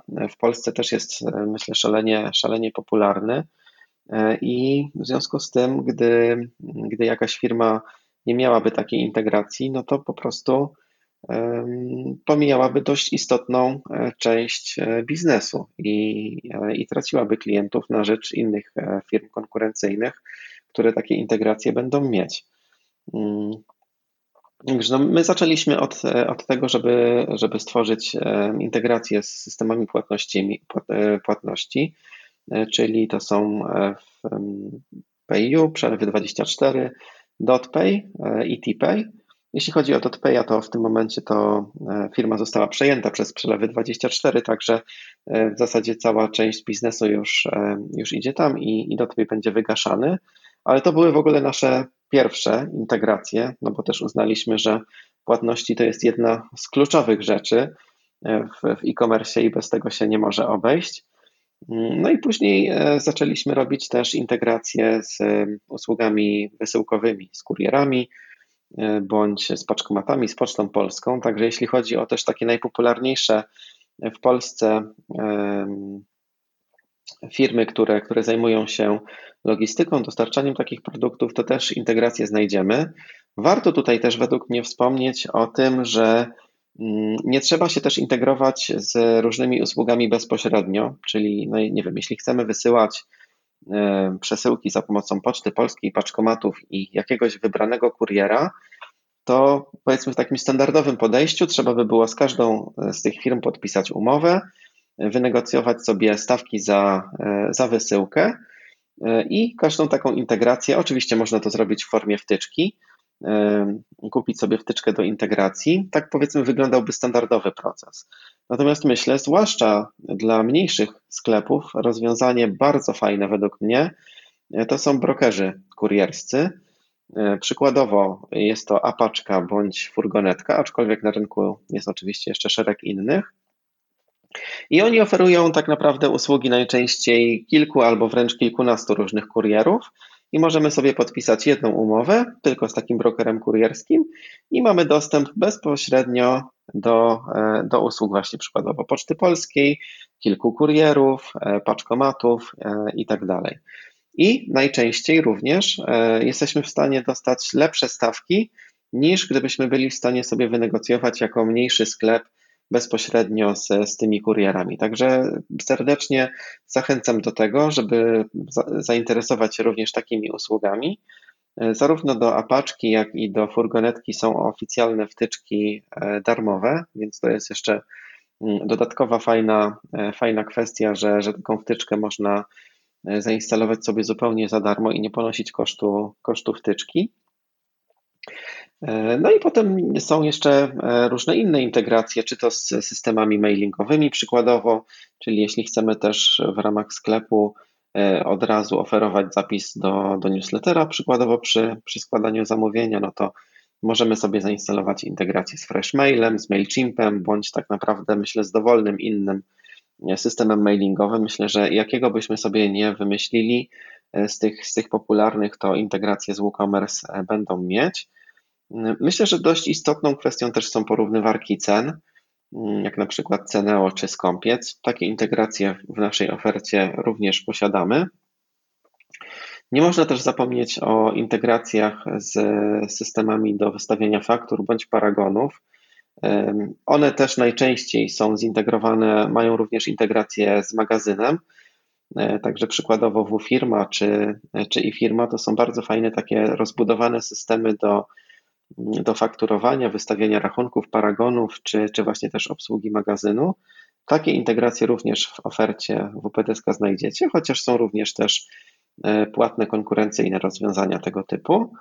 Mm, no i nie wiem, myślę, że jeszcze można wspomnieć o integracji z Allegro przykładowo, czyli jeśli chcemy e, sprzedawać na Allegro i, i mieć tą dwu, mm, dwustronną synchronizację, na przykład też cenów magazynowych czy, czy właśnie zamówień, to też taką integrację zarówno w ofercie WPDSK, jak i, e, jak i, jak i innych firm też, te, też możecie znaleźć. Także e, myślę, że tak. Ja generalnie podszedłbym do tematu e, trochę inaczej, czyli nie po prostu rzucałbym się na wtyczki i od razu mówił, a tak, to, to na pewno będzie potrzebne, tu będę sprzedawać na Allegro i tak dalej, tylko też przede wszystkim wyszedłbym od tego, w jaki sposób ten biznes będzie działał i w ogóle w jaki sposób chcemy sobie zaprojektować ten proces zakupowy, który też tak naprawdę nie rozpoczyna się w momencie, gdy klient coś dodaje do koszyka, ale tak naprawdę jeszcze dużo wcześniej, bo wypadałoby też tego klienta e, w ogóle do tego sklepu pozyskać. Także tutaj akurat, no nie wiem, przykładowo mogą pomóc integracje z porównywarkami cen, które takiego ruchu e, mogą dostarczyć. E, I też właśnie tak jak wspominałem o tych zwrotach, czyli nie zapominajmy o tym, że klient indywidualny E, ma te 14 dni e, ustawowo na zwrot i warto by było również się zastanowić, jak taki zwrot później obsłużyć. Przykładowo paczkomaty mają dość fajnie opracowany właśnie proces e, zwrotów. Klient sobie może wygenerować etykietę wysyłkową do paczkomatu, przesyłkę zanieść i, i ona do nas może wrócić, więc uważam, że sam również nawet z perspektywy siebie jako klienta, bo również bardzo często wybieram wysyłkę do paczkomatów jako klient, no to też na przykład obsługa zwrotów z perspektywy klienta według mnie wygląda bardzo fajnie. No ale też nie zapominajmy, nie wiem, choćby o, fakturach korygujących, czy, czy właśnie jakichś no generalnie dokumentach, które, które muszą obsłużyć potem ten zwrot, e, przywrócić stan magazynowy, Więc tutaj przykładowo właśnie systemy typu W-firma, czy e-firma, czy fakturownia, które mają też obsługę magazynów, też mogą właśnie takie procesy zautomatyzować. Także zastanowiłbym się w ogóle właśnie, jak powinien wyglądać taki proces. Proces tak naprawdę podróż klienta tak, po, po całym sklepie i, i potem jego obsługa, i, i do tego też po prostu dobrać narzędzia, które maksymalnie ten proces ułatwią i zautomatyzują. No bo generalnie te rzeczy, które, które sobie w sklepie zautomatyzujemy, no to, to na tym sobie zaoszczędzimy mnóstwo czasu, które będziemy mogli przeznaczyć choćby i na to, żeby myśleć, jak dalej rozwijać biznes, a nie przykładowo właśnie na to, o czym już wspominałem, żeby przeklejać dane klienta e, i, i ręcznie generować etykiety wysyłkowe. Także tego typu rzeczy możemy sobie bardzo fajnie za pomocą tego typu integracji zautomatyzować. Powiedzieliśmy tu dużo dobrego o WooCommerce, o WordPressie, natomiast e, jak wiemy, nie istnieją rozwiązania idealne. I tutaj pytanie do, do Ciebie, e, w jakiej sytuacji byś odradził jednak użycie tego WooCommerce'a? E, I tutaj rysują mi się dwa takie przykłady, gdy można powiedzieć WooCommerce z jednej strony będzie jakby taką armatą na muchę, a z drugiej strony, gdy WooCommerce jednak nie będzie rozwiązaniem, które e, będzie jakby wystarczająco dobre do ogarnięcia jakiegoś tam większego e-commerce'u. Czy tutaj mógłbyś się podzielić tego typu przemyśleniami? Tak, oczywiście, bardzo chętnie, ale też jestem właśnie ciekawy, co, e, co, co ty masz e, w głowie. Natomiast znaczy ja zawsze mówię, e, podaję taki jeden przypadek, gdzie bardzo mocno bym polecał zastanowić się, czy, czy warto już na tym etapie korzystać z WooCommerce'a. I to jest to dedykuję wszystkim przedsiębiorcom, którzy chcą gdzieś tam przetestować swój pomysł na biznes e, i którzy przede wszystkim chcieliby właśnie uruchomić swój sklep szybko. E, niekoniecznie mają na ten temat wiedzę, mm, ale chcieliby zrobić to pod kątem przetestowania w ogóle samego modelu biznesowego, pomysłu na biznes, tego czy, czy faktycznie jest zapotrzebowanie na produkty, które chcą sprzedawać. I tutaj Myślę, że warto skorzystać właśnie z rozwiązań gotowych. Mam tutaj na myśli jakieś rozwiązania SaaSowe, przykładowo Shopper, Shoplo, Shopify, aczkolwiek oczywiście jest szereg innych, gdzie tak naprawdę za kilkadziesiąt złotych miesięcznie, bo tam chyba już, nie wiem, abonamenty zaczynają się od chyba tam, nie wiem, 30 czy, czy 50 złotych miesięcznie, możemy tak naprawdę dużo szybciej, mimo wszystko, dużo szybciej niż, niż WooCommerce sobie założyć taki sklep, E, i tak naprawdę też mieć szereg gotowych rozwiązań już, e, już wdrożonych, ponieważ najczęściej też tego typu firmy oferują e, płatności, czyli tak naprawdę nie musimy też podpisywać żadnej umowy z, z operatorem płatności. Dzieje się to już na tak naprawdę wystarczy zaakceptować regulamin takiego, takiej usługi i oni własne płatności już, już udostępniają czy to właśnie będą e, przelewy online, czy, e, czy, czy płatności kartami. Także to jest bardzo fajnie, bardzo przyspiesza.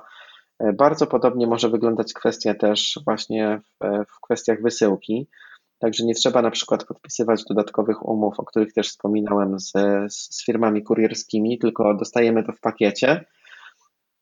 No i często jest tam jeszcze jakiś szereg usług takich dodatkowych, marketingowych. Także w momencie, gdy ktoś chciałby przetestować swój pomysł na biznes i bardzo szybko taki sklep uruchomić, e, a nie zna się na tym, no bo nie wiem, przykładowo pewnie gdybym ja coś takiego chciał zrobić, no to siadam w parę godzin, powiedzmy jeden dzień, jestem sobie w stanie taki sklep e, gdzieś tam postawić, no bo już wiem jak to zrobić, wiem których wtyczek pewnie będę potrzebował, wiem jak to skonfigurować, więc to by była dla mnie relatywnie szybka sprawa. Natomiast e, gdy ktoś chce się przede wszystkim skupić na biznesie, a nie na tym, żeby, mm, żeby taki sklep stawiać, no to ja bym tutaj mm, doradził y, właśnie wykorzystanie jakichś gotowych rozwiązań, które jesteśmy w stanie dużo szybciej skonfigurować. Więc ja bym podał taki przykład, jako powiedzmy taki flagowy przykład, który zawsze podaję, ale też jestem właśnie ciekawy, jakie są twoje, jakie jest Twoje zdanie na ten temat. Wiesz to tu ten pierwszy przykład, e, w którym mówiłeś o tym startującym biznesie, przypomniał mi co najmniej dwie takie sytuacje, gdzie można powiedzieć, e, nie zarobiłem pieniędzy, e, bo po prostu doradziłem klientom e, skorzystanie właśnie z jakiegoś SASa ze względu na to, że, mm, że po prostu oni do końca jeszcze nie bardzo nawet byli w stanie zdefiniować swoje potrzeby, e, a do tego to byli jeszcze gdzieś tam jacyś albo znajomi, albo znajomi znajomych i, i po prostu poradziłem im, że chyba lepiej będzie, jeśli wrzucą sobie tam te produkty właśnie na jakiegoś shopera, którego kupią tam za 5 dych czy stówę i, i ten budżet, który mieliby wydać nawet na postawienie jakiegoś WooCommerce'a z gotowym motywem, żeby, nie wiem, zainwestowali choćby w jakieś tam reklamy w, na Facebooku, kampanię Google Ads czy cokolwiek takiego, żeby jakby zweryfikować ten motyw, bo ten model biznesowy, ponieważ no widziałem, że to, to jeszcze jest ten etap, gdzie oni tak naprawdę szukają i, i nie do końca są nawet w stanie zdefiniować te swoje potrzeby. Więc tutaj, tutaj też odradziłem jakby tego WooCommerce'a na rzecz czegoś gotowego, co, co pozwoli szybko i tanio przede wszystkim zweryfikować te, te założenia tego modelu biznesowego. Tutaj też mam takie przemyślenia, właśnie o których też e, pokrótce można powiedzieć e, powiedziałeś, czyli że jeśli ty byś potrzebował sobie postawić jakiś tam e, sklep mniejszy bądź większy, to byś wziął WooCommerce'a, bo go po prostu znasz. Ja zresztą zrobiłbym tak samo, ale tutaj też jest kwestia taka, można powiedzieć, dotycząca właśnie kompetencji gdzieś tam w zespole, czy kompetencji właściciela. No bo jeśli mamy w zespole kompetencje choćby takie, które pozwalają nam na wdrożenie, nie wiem, presty czy czegokolwiek innego, no to być może pod tym kątem będzie dużo lepszy wybór niż, e, niż na przykład zlecanie tego WooCommerce'a na zewnątrz, bądź stawianie tego WooCommerce'a nie mając tak naprawdę pojęcia o, o WordPressie i o WooCommerce, bo potem może wyjść z tego taki jakiś e, mały potworek ulepiony z miliona wtyczek i nie do końca dobrze działający, więc tutaj też bym się zastanowił pod, pod kątem właśnie ewentualnie kompetencji, jakie mamy gdzieś tam w zespole, który e, miałby obsługiwać dany sklep, no bo o ile, o ile tam można powiedzieć e, obsługi danego panelu, czy, czy tam rozwiązania od strony e, takiej obsługi codziennej zamówień, to można się dosyć szybko nauczyć. No to kwestia właśnie utrzymania danych rozwiązań e, jest już, można powiedzieć, trochę innym tematem i niekoniecznie jest tak oczywista i tak szybka do nauczenia się, więc tutaj bym też też zwrócił na to uwagę, no lub ewentualnie jeśli to jest właśnie jakaś taka skala e, już e, dosyć duża i, e, i choćby właśnie kwestia tego, że oczywiście WooCommerce i WordPress jest bardzo elastyczny i możemy sobie tam dopisać dowolną wtyczkę, która będzie robiła nam coś, no ale pytanie, czy nie ma innego rozwiązania na rynku, które by bardziej pasowało do, do jakichś tam naszych potrzeb biznesowych, więc tutaj też może się okazać, że po prostu jest na rynku coś, co już jakby w podstawowej wersji rozwiązuje te wszystkie nasze problemy, które pojawiłyby się w WooCommerce. Więc też absolutnie nie uważam, że to jest e, super narzędzie do wszystkiego. Natomiast e, myślę, że e, bardzo dużo, jak nie większość nawet sklepów takich powiedzmy mniejszych, można spokojnie z powodzeniem na WooCommerce zrealizować. Pewnie, a gdybyś e, miał na przykład właśnie taki case, że, e, że tylko jeden, jest jeden prosty produkt, najlepiej jeszcze właśnie jakiś wirtualny, typu, nie wiem, e-book przykładowo, to jak ty, ty byś podszedł właśnie do tego tematu, co byś, co byś klientowi zarekomendował jako narzędzie? Mm, wiesz co, chyba bym podszedł od e, pytania w ogóle, e, jakie plany ma klient dalej, tak? Czy to jest tak, że jest jeden produkt dzisiaj, ale za jakiś czas może się pojawić, nie wiem, książka plus e-book plus audiobook plus może jakieś produkty fizyczne, a może jeszcze jakieś właśnie produkty typu kurs online, no to wtedy pewnie bym powiedział, ok, no to to wdrożenie WooCommerce'a ma sens, natomiast gdyby to było coś, e, coś takiego bardzo, bardzo prostego, to albo bym wykorzystał jakąś e, prostszą wtyczkę, albo wręcz napisał kawałek jakiegoś kodu, który by obsłużył to choćby, nie wiem, spinając to z jakimś tam systemem płatności typu TPay, bo bo to też można stosunkowo prosto napisać. Zresztą ostatnio też widziałem na Instagramie bodajże Jakub Mrugalski, o ile dobrze pamiętam, dzielił się takim case'em, miał właśnie taki, taki case, sprzedaż swojego e-booka którego gdzieś tam napisał. No i też się zastanawiał, jak go sprzedać, czy jakiegoś tam shopera odpalić, czy coś postawić na, na własną rękę, jakiegoś właśnie WooCommerce'a, Presto, cokolwiek innego. Skończyło się na tym, że właśnie zintegrował sobie chyba Tipeya z e, jakimiś tam dwoma czy trzema prostymi skryptami w PHP, które po prostu po zaksięgowaniu płatności odsyłały tego e-booka i, i chyba wystawiały fakturę i tyle. Więc tutaj też e, kwestia, znowu wracamy do, do kwestii jakby zasobów, doświadczeń i, e, i tego, co, co potrafimy też sami zrobić. Natomiast gdyby przyszedł klient i, i ja miałbym mu to zrealizować, no to to chyba bym go zapytał po prostu o to, jakie są plany na ten sklep, powiedzmy za pół roku, rok i dwa lata. I, i wtedy, wtedy bym starał się podjąć decyzję, też uwzględniając jakby taki horyzont czasowy dłuższy, żebym wiedział też, e, co klient ma gdzieś tam w planach. Mhm, mhm. Jasne. Pogadaliśmy teraz e, dosyć dużo na temat e, samego WooCommerce'a, integracji i całego tego, można powiedzieć, ekosystemu.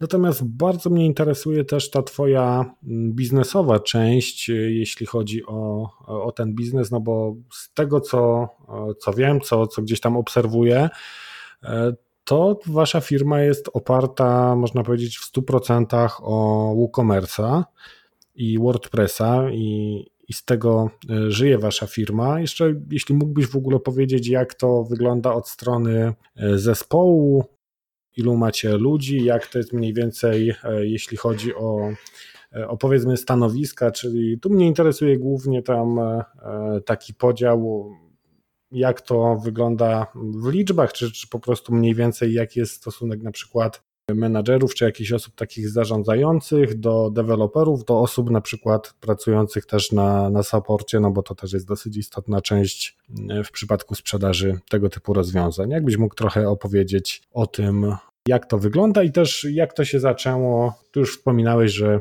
zaczęło się bodajże od tych wtyczek z, do integracji z płatnościami, ale też chciałbym mm, poznać taki jakby powód, dla którego stwierdziłeś, OK, to ja teraz będę pisał wtyczki do WooCommerce'a. I czy ty w ogóle zaczynałeś sam, czy miałeś jakiegoś wspólnika na początku? Jak to wyglądało? Jasne, bardzo chętnie. To du du dużo wątków w ogóle e, poruszyłeś, mm, ale może zacznijmy od tego tak powiedzmy najprostszego, czyli liczb. E, akurat bardzo dużo nowych ludzi teraz zatrudniamy, także musiałem się posiłkować w ogóle taką naszą wewnętrzną bazą wiedzy odnośnie tego właśnie, ilu mamy mm, pracowników. No w tym momencie razem z nami, czyli mam tutaj też na myśli właśnie Krzyśka i siebie, czyli współwłaścicieli, mm, no to jest nas 24 osoby w tym momencie. Mm, przy czym no, te ostatnie kilka miesięcy to, to, to, to był taki czas właśnie bardzo aktywnych poszukiwań nowych osób i E, i bardzo aktywnych rekrutacji, e, bo bodajże na koniec roku, e, zeszłego roku, mieliśmy chyba około nie wiem, 14-15 osób, jeśli dobrze pamiętam. Także zwłaszcza te, te ostatnie miesiące to, to był taki okres, gdy pod kątem osobowym bardzo mocno firma się rozwijała. Mm, aż przyznam szczerze, że jestem trochę onieśmielony, E, tym, jak, e, jak dużo właśnie osób nowych, e, nowych zatrudniamy.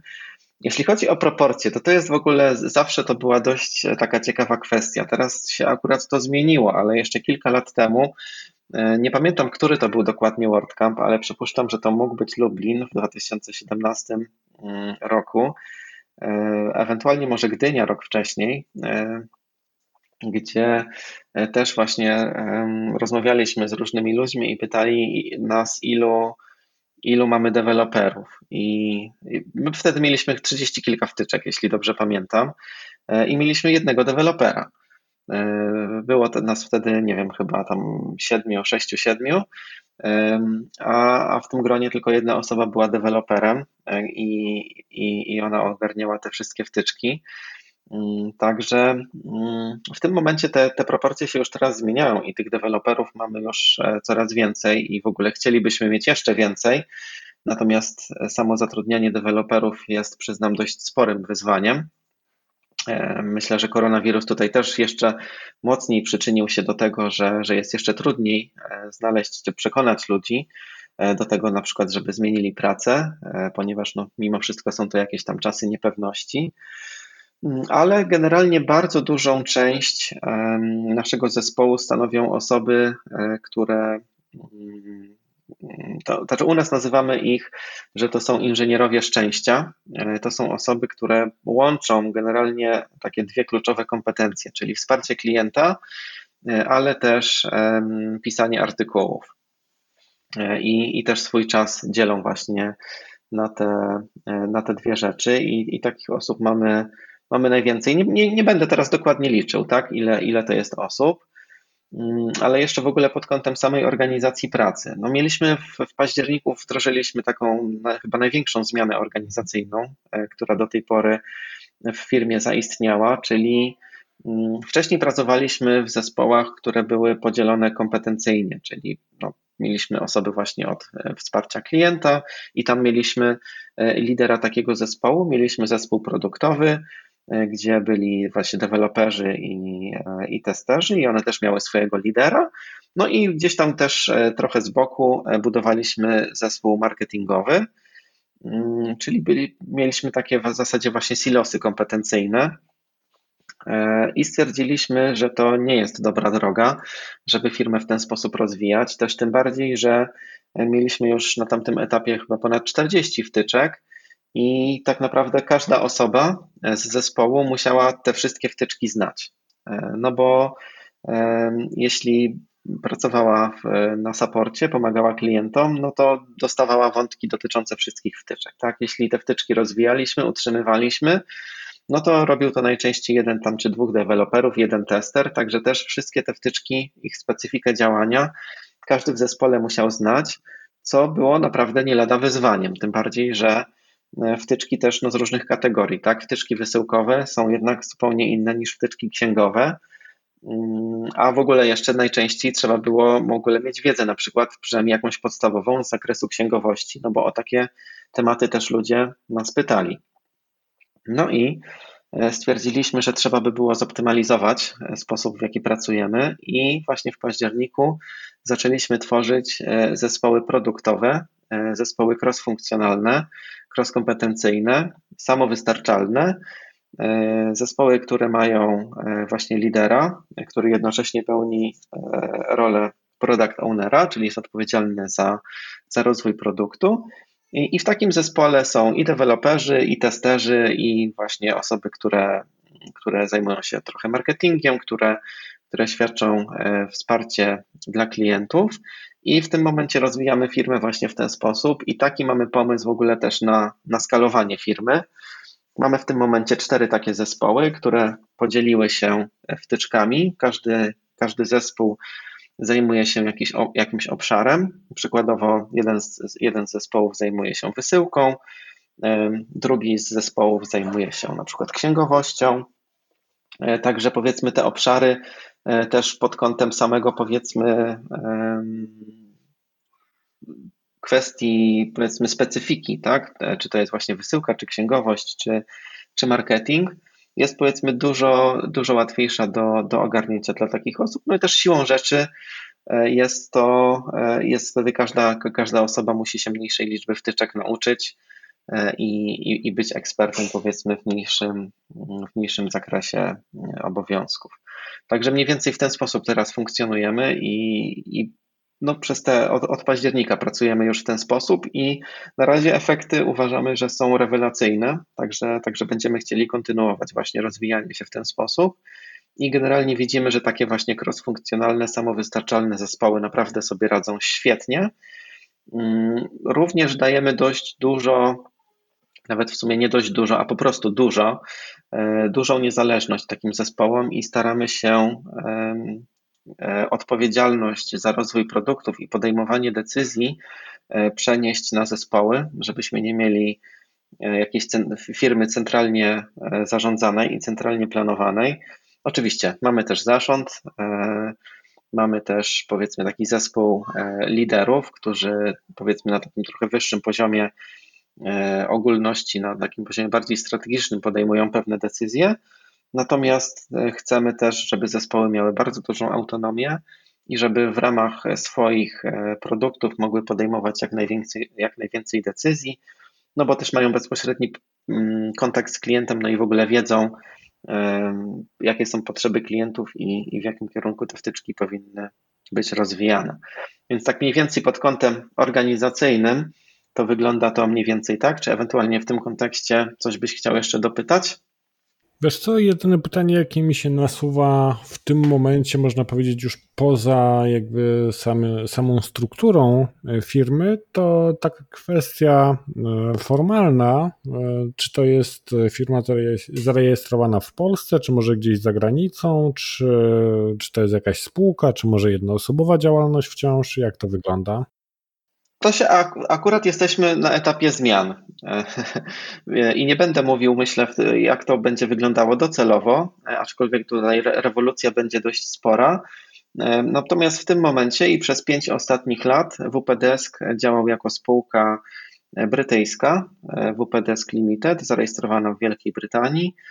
E, I, no i tak to, tak to generalnie wyglądało. Natomiast w najbliższym czasie e, tą strukturę e, formalnie też będziemy zmieniać i, i tak naprawdę otwieramy też nowy, nowy rozdział w, w rozwoju firmy, także myślę, że będzie jeszcze jakiś, jakiś czas, żeby w przyszłości o tym opowiedzieć. Chętnie się podzielę, ale aczkolwiek jako, że jesteśmy na etapie jeszcze właśnie organizacji tego całego procesu, no to może tam nie będę jeszcze w tym momencie niczego zdradzać. To w takim razie chyba się musimy umówić na jakiś drugi odcinek i mm, jak już będzie to e, publicznie dostępne, to o tym pogadamy. Bardzo chętnie. Mm, jeśli chodzi o sprzedaż, chciałem Cię zapytać, czy sprzedajecie tylko w Polsce, ale już padło gdzieś tam w trakcie naszej rozmowy, że część zysków generuje tutaj zagranica i jakbyś opowiedział też trochę o tym, jak to wygląda, no bo o ile na rynku polskim e, można powiedzieć jesteście liderem, jak nie nawet monopolistą w temacie wtyczek i integracji do WordPressa e, i do e-commerce, to jak to wygląda w tym momencie, gdzie, gdzie jeszcze poza Polskę sprzedajecie? I jakie są to produkty, no bo, bo domyślam się, że integracja z Pocztą Polską raczej nie będzie atrakcyjna dla klientów z innych części świata. Raczej nie, raczej nie. Wiesz co, tak, to jest w ogóle bardzo ciekawy temat. Być może też to jest jakiś tam obszar, żeby, żeby gdzieś go tam poruszyć trochę bardziej dokładnie, bo myślę, że dla polskich firm to mm, wyjście za granicę, myślę, że dla wielu firm to jest taki mm, nie wiem, marzenie, czy, czy jakaś naturalna ścieżka rozwoju, i my trochę już e, generalnie tutaj się nauczyliśmy w tym temacie. E, chciałbym zachęcić, jeśli, jeśli też Was interesuje historia WPDSK i właśnie tego też, jak zaczynaliśmy działać za granicą, chciałbym Was zachęcić do mm, obejrzenia mojej prelekcji z WordCampu w Lublinie w 2017 roku. Jest dostępna na stronie wordpress.tv, e, także jeśli chcecie, to, to poszukajcie. E, ale tak, jeśli chodzi o sprzedaż zagraniczną, to rozpoczęliśmy ją w 2016 roku i no ja miałem w ogóle bardzo ambitne plany. Znaczy no, no, to nawet nie były może właśnie plany, tylko takie marzenia, wyobrażenia o tym, jak, e, jak łatwo nam będzie e, wykorzystać to doświadczenie, które już mamy z rynku polskiego i jak łatwo będzie je przełożyć na to, w jaki sposób działamy za granicą. No i takim ja sobie gdzieś tam pomyślałem, że po pierwszym roku chcielibyśmy mieć e, już 50% przychodów e, WPDSK z zagranicy. To w ogóle nie było o czym mówić. O, tym, o tym też właśnie wspominałem na, na WordCampie w Lublinie, że po tym roku to tak naprawdę była jakaś tam kropla w morzu. Nie wiem, czy to było chyba około kilkunastu procent przychodów po tym pierwszym roku stanowiły nasze przychody zagraniczne. Natomiast bardzo mocno inwestowaliśmy w zagranicę i w to, żeby e, może nawet niekoniecznie nad rozpoznawalnością samego WPDSK, ale nad rozpoznawalnością poszczególnych wtyczek. I mm, no, taką naszą flagową wtyczką, która e, odpowiada za bardzo, za lwią część sprzedaży, jest wtyczka Flexible Shipping. E, wtyczka, o której już wspominałem dzisiaj kilkukrotnie, służąca do kalkulacji cen, cen wysyłki, czyli wtyczka taka gdyby, gdyby jej szukać gdzieś w internecie, to najprawdopodobniej pod, pod hasłem Table Rate Shipping, tak, tak, tak, tak mniej więcej wtyczki z tej kategorii się nazywają. E, I to jest wtyczka, która już w tym momencie posiada e, ponad 60 tysięcy aktywnych instalacji i, i, i tak jak wspominałem, odpowiada za, za lwią część sprzedaży w WPDesku. I postawiliśmy tak naprawdę za granicą właśnie na to, żeby, żeby komunikować przede wszystkim wtyczki i rozwiązania, które oferujemy, a niekoniecznie samego WPDeska jako firmę, jako markę. Także właśnie myślę, że zdecydowana większość klientów może nas znać poprzez Flexible Shipping, a niekoniecznie poprzez nazwę e, samego WPDeska. E, natomiast e, Flexible Shipping nie jest jedyną wtyczką, która, która ma fajną sprzedaż zagraniczną, bo jest to również wtyczka Flexible Checkout Fields, czyli wtyczka do zarządzania polami w zamówieniu WooCommerce, mm, czyli przykładowo dam do, do edycji tych pól, do dodawania nowych pól, do ukrywania pól, które które nie są potrzebne. Jeśli dobrze kojarzę, to ma chyba w tym momencie ponad 30 tysięcy aktywnych instalacji i również stanowi bardzo istotną część, e, część biznesu. E, mogę jeszcze tutaj również wspomnieć o wtyczce Flexible Product Fields, czyli z kolei do dodawania pól, dodatkowych pól do produktów, e, czy wtyczce, naszej wtyczce Flexible Invoices, wtyczce do faktur. Natomiast to już są wtyczki, które mają po kilka tysięcy aktywnych instalacji, wtyczki zdecydowanie mniej popularne. Natomiast e, tak, mamy też kilka integracji. E, jeśli chodzi o, o, o, taką powiedzmy najpopularniejszą integrację, to mamy integrację z kurierem DPD w Wielkiej Brytanii. E, mamy też integrację z UPS-em, z, z FedExem i, i nasza chyba najnowsza integracja z DHL-em. Natomiast w tym momencie te integracje są mniej popularne niż, niż te flagowe wtyczki, o których wspominałem. I przede wszystkim, gdybym miał wskazać taką właśnie różnicę i powiedzmy akcenty, na które my postawiliśmy, to za granicą bardzo dobrze sprzedają się właśnie wtyczki takiego powiedzmy ogólnego użytku, czyli nie integracje, tak? Nie mówimy tutaj o jakiejś konkretnej integracji z konkretną usługą typu PayU e, czy jakiś kurier, tylko wtyczki, z których może skorzystać każdy, tak? Na każdym rynku czyli nie, nie, robimy integracji, tak jak wspomniałeś, o tej poczcie polskiej i ograniczamy się automatycznie do jednego rynku, tylko z, tych wszystkich wtyczek, o których wspomniałem, może skorzystać klient na każdym rynku. I biorąc pod uwagę te wtyczki, my się nie targetowaliśmy na jakiś konkretny rynek, natomiast biorąc też pod uwagę ceny, które mamy, e, nigdy nie chcieliśmy mieć niskich cen, E, ponieważ uważaliśmy, że będziemy musieli wtedy obniżyć jakość naszych produktów e, i nie będziemy mogli rozwijać firmy e, tak, jakbyśmy chcieli, tylko po prostu będziemy konkurować ceną i to po prostu nie będzie dobre dla nikogo, ani dla klientów, ani dla nas. Mm, także, mm, także biorąc pod uwagę też, że ceny mamy raczej przy tej górnej granicy cen rynkowych, to siłą rzeczy e, większość klientów mamy właśnie ze Stanów Zjednoczonych, z, z Kanady, e, z Australii e, czy, czy z Europy Zachodniej. I powiedzmy też nasze działania koncentrujemy na tych rynkach, bo, no bo też wiemy, że właśnie tam są klienci, którzy, którzy mają na tyle powiedzmy gdzieś tam zasobne portfele, że że będą w stanie też zapłacić za jakiś pakiet rozwiązań e, więcej niż, e, niż w innych krajach. E, a w Polsce w dużej mierze jednak żyjemy właśnie na, na integracjach. Mm, także oczywiście tutaj nie ma powiedzmy jakiejś tam ścisłej reguły, natomiast jeśli chodzi właśnie o integrację, to one, one są w dalszym ciągu bardzo, bardzo popularne i stanowią dużą część naszego biznesu. Mm, natomiast mam też takie poczucie, że właśnie ze względu z kolei na dość wysokie ceny e, wtyczek, o których wspominałem, typu flexible shipping, czy, e, czy te inne wtyczki, powiedzmy takiego ogólnego użytku, to są wtyczki, które generalnie mają konkurencję i to całkiem sporą. Także myślę, że w Polsce relatywnie duża część klientów wybiera e, wtyczki konkurencyjne, na przykład właśnie na Code Canyon, które, które można kupić. Mm, a natomiast integracje cieszą się e, no, dużą popularnością w dalszym ciągu. Także tak to mniej więcej wygląda. I tu warto jeszcze, myślę, dodać, że wtyczki sprzedajecie też w takim modelu abonamentowym, gdzie, gdzie kupujemy tą licencję roczną, a nie, nie mamy jednorazowej opłaty, tak? Tak, tak. To jest, to jest też, znaczy staraliśmy się, żeby tak było od samego początku, natomiast faktycznie taką powiedzmy zmianę już też e, wdrożyliśmy do naszego sklepu Commerce Subscriptions, czyli już powiedzmy unormowaliśmy faktycznie, że, że to jest taki model subskrypcyjny, chociaż zawsze zachęcaliśmy klientów do, do przedłużania swoich e, licencji. To faktycznie tak. I tutaj w sumie też bardzo, ciekawa, bardzo ciekawy temat e, z tym się wiąże odnośnie tego właśnie, jak wygląda e, ten biznes subskrypcyjny za granicą, a jak wygląda w Polsce. Mm, no i on się dość mocno różni siłą rzeczy. Za granicą e, w zasadzie oferujemy tylko i wyłącznie płatności kartami i mm, w momencie, gdy pozyskamy dane e, karty klienta, to wszystkie przyszłe płatności jesteśmy w stanie przeprocesować już automatycznie.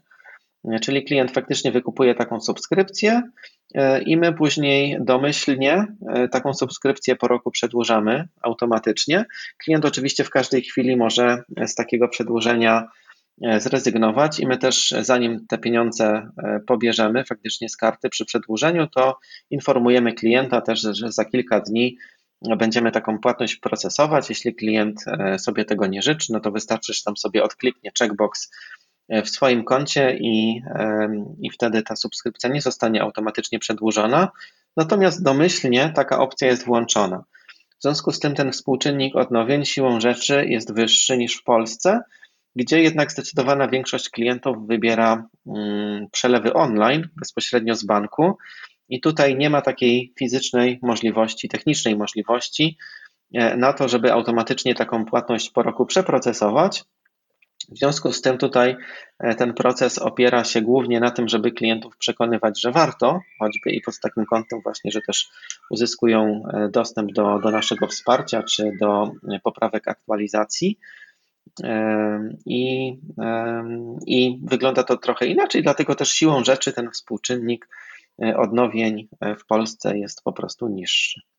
Dzięki za podzielenie się takimi kulisami całego tego biznesu. I tutaj myślę, że wiele osób, które gdzieś tam mm, pracuje z WordPressem, wielu programistów, który, którzy tworzą jakieś tam takie, można powiedzieć, dedykowane rozwiązania, myśli o tym modelu właśnie sprzedaży wtyczek jako o czymś, co jest po prostu idealnym modelem, ponieważ raz piszę wtyczkę, sprzedaję ją nieskończoną ilość razy i po prostu odcinam kupony od od, można powiedzieć, tego, co gdzieś tam raz wyprodukowałem. No, niestety, chyba to aż tak fajnie nie wygląda, i tutaj pytanie, co jest większym wyzwaniem? Czy samo napisanie wtyczki e, i, e, i powiedzmy nawet jej gdzieś tam utrzymanie przez e, kolejne miesiące, lata, choćby na, na zasadzie kompatybilności z kolejnymi WordPressami czy WooCommerce'ami, czy bardziej wymagający jest jednak taki codzienny support, codzienne wsparcie klienta, gdzie wiadomo, że jeśli klienci u Was płacą za daną wtyczkę, no to też wymagają, że w przypadku jakiegokolwiek problemu jesteście dla nich po prostu i jesteście w stanie im pomóc. Jasne. Wiesz co, na tym etapie e, już prowadzimy firmę, znaczy WPDesk istnieje już ponad 7 lat, także myślę, że już mamy dość spore doświadczenie w tworzeniu właśnie własnych produktów. Takiego doświadczenia na, na samym początku nie mieliśmy, ponieważ no, my funkcjonowaliśmy wcześniej jako software house, który swoją drogą w dalszym ciągu istnieje, e, bo WPDesk został po prostu wydzielony z tego biznesu, e, a, a nie był to tylko i wyłącznie jakiś tam no, po prostu zmiana modelu biznesowego. Ale po tych siedmiu latach mogę no, z naprawdę ogromnym przekonaniem powiedzieć, że na, napisanie samej wtyczki, stworzenie jakiegoś oprogramowania, no to jest pikuś. To jest zdecydowanie najprostsza rzecz. Mm, do, do utrzymania za chwilę dojdę. Natomiast samo stworzenie to jest, to jest naj, naj, najłatwiejsze z tego wszystkiego, bo tak naprawdę cała zabawa zaczyna się później e, i jest to kwestia tego, że mm, tutaj też takie bardzo fajne porównanie pomiędzy tym, jak pracowaliśmy jako software house, a, a potem zaczęliśmy tworzyć własne produkty. No to pracować jako, jako software house jest uważam dużo łatwiej, no bo tam naszym zadaniem było zakodować to co, to, co klienci nam zlecili. Jeszcze my najczęściej otrzymywaliśmy gotowe projekty graficzne, także naszym zadaniem było, była tak naprawdę wycinek w ogóle tego, tego całego biznesu. Mieliśmy coś zakodować najtaniej, najlepiej jak potrafimy i często również jak najszybciej. Mm, I, I to było super, tak? Potem już się też nie przejmowaliśmy, czy, czy to, co zaprogramowaliśmy, osiągnęło jakiś e, biznesowy sukces, czy nie. Nie musieliśmy myśleć o marketingu, o tym, że ktoś będzie z tego skorzystać, że będzie trzeba jakieś wsparcie już tym klientom końcowym do, do tego dostarczyć. Także to, to był jakiś wycinek tego, tej, tej całości i to było dużo prostsze. W momencie, gdy, gdy tworzymy e, produkt, to tak naprawdę stworzenie oprogramowania jest najprostszą rzeczą z, z, tego, z tego wszystkiego. E, a myślę, że jedną z najtrudniejszych jest e, marketing, i przynajmniej my do tej pory gdzieś tam zawsze uważaliśmy, że to jest takie największe wyzwanie dla nas, żeby, mm, żeby te produkty dobrze, dobrze wypromować i dobrze sprzedać. Myślę, że zwłaszcza za granicą jest to trudne, gdzie ta konkurencja jest jednak dużo większa. Mm, natomiast oczywiście wypracowaliśmy sobie już tam szereg, e, szereg rozwiązań, z których korzystamy i, i wiemy już, jak to robić. Mm, natomiast e, samo utrzymanie, bo tak jak właśnie mówię, możemy coś napisać jest super, natomiast to nigdy nie jest tak, że robimy to raz i już tego nigdy nie trzeba będzie utrzymywać i tak dalej. Być może artyści mają tak fajnie, że nie wiem, napiszą piosenkę faktycznie, nagrają ją i potem mogą Stantiemów żyć przez, przez kolejne lata, czy, czy na przykład aktorzy, którzy, którzy nagrali jakiś serial, który jest popularny, mimo że skończył się powiedzmy dystrybucja 10 lat temu, to dalej, dalej jest popularny. No, w przypadku oprogramowania tak nie jest. Oprogramowanie musi ewoluować, musi się rozwijać musi być utrzymywane, musi być dostosowane do tego, o czym wspomniałeś, do nowych wersji WooCommerce'a, WordPressa, do zmieniających się potrzeb klientów i to jest ciągła ewolucja i e, my nad tym cały czas pracujemy. Pracujemy też nad samym procesem, czyli jak właśnie usprawnić, zoptymalizować proces potem utrzymania rozwoju wtyczek. Pracujemy cały czas nad technologiami, które nam w tym pomagają. E, sporo część e, właśnie wtyczek wydzielamy też do bibliotek, E, z których potem każda wtyczka może, może korzystać. Przykładowo właśnie taka nasza integracja tego systemu kluczy API i, i subskrypcji jest wydzielona do, do osobnej biblioteki naszej wewnętrznej, z której każda wtyczka potem może korzystać. Tak? Jeśli wprowadzamy jakieś, jakieś zmiany w naszym systemie subskrypcji, no to aktualizujemy wtedy taką bibliotekę i wtyczka e, może sobie w bardzo prosty sposób takie, takie aktualizacje tej, tej biblioteki zaciągnąć i, i automatycznie ma dostęp do tych nowych funkcji. Nie musimy w najprostszym, e, bardzo to upraszczając, nie musimy tego samego kodu kopiować ręcznie i potem poprawiać go ręcznie w 40 miejscach, tylko robimy to w jednym miejscu. E, I jeśli chodzi o, o utrzymanie, to jest to znaczący koszt e, w naszym biznesie. E, utrzymanie i rozwój. I mm, był taki dość ciekawy przypadek, który był ponad dwa lata temu nastąpił, gdy też robiliśmy przetasowania w firmie i, i wcześniej właśnie mieliśmy jednego dewelopera, byliśmy też mocno nastawieni jednak na to, żeby, żeby robić dużo nowych wtyczek i i nie przykładaliśmy tak dużej wagi do tego, żeby pracować nad utrzymaniem, nad, nad jakością kodu, nad tym, żeby nie robić sobie właśnie długów technologicznych. Nie mieliśmy właśnie wdrożonych choćby i tych bibliotek e, i rozwiązań, które, które nam w tym pomogą. No i mój, mój wspólnik, z którym WPDSK zakładaliśmy, a który przez e, dłuższy czas jednak został w Software House, ściągnęliśmy go do WPDSK, no i on, e, jako powiedzmy taka osoba trochę z zewnątrz, zaczął, zaczął patrzeć, jaką mamy sytuację zastaną i stwierdził, że jesteśmy mniej więcej jakieś 2-3 miesiące od katastrofy, bo taki mamy już duży dług technologiczny, że za chwilę nie będziemy w stanie sensownie e, rozwijać wtyczek, bo samo utrzymanie e, będzie tak dużo kosztowało, że generalnie nie będziemy w stanie tych wtyczek już rozwijać. No i wtedy zaczęliśmy też właśnie taki żmudny proces usprawniania tego, przepisywania wtyczek, wydzielania części funkcjonalności do, do bibliotek. No i tak naprawdę totalnie w ogóle zmieniliśmy sposób, w jaki tworzymy wtyczki. I w tym momencie, gdybyś e, do, do, do nowych wtyczek, zwłaszcza właśnie do nowych wtyczek, które jakbyś zerknął do kodu, to w zasadzie tam nie ma zbyt dużo WordPressa. E, WordPress e, jest w taki dość specyficzny sposób tworzony i i pisany. I jeśli ktoś to robi faktycznie w taki, w taki sposób, jak jeszcze nie wiem, 5 czy, czy 10 lat temu, to generalnie bardzo dobrze widać, że to jest wtyczka do WordPressa. I ja na przykład też, jako powiedzmy, no nigdy nie byłem deweloperem, ale bardzo dobrze się w takim kodzie odnajdowałem. Natomiast po tej rewolucji, jak, jak, jak sobie zajrzałem do wtyczki, bo ktoś mnie poprosił, żebym jakąś tam zmianę zrobił, to ja tam WordPressa w środku nie widziałem. I, I to jest bardzo dobre, bo zaczynamy korzystać właśnie już ze współczesnych wzorców programowania. I, i, i bardzo, bardzo mocno mm, pomaga nam to w, w, w rozwoju i utrzymaniu wtyczek, i, i też również w ściągnięciu e, coraz lepszych deweloperów, którzy nie chcą e, pisać w spaghetti kodzie, tylko faktycznie też chcą pisać nowocześnie, korzystać z nowych rozwiązań.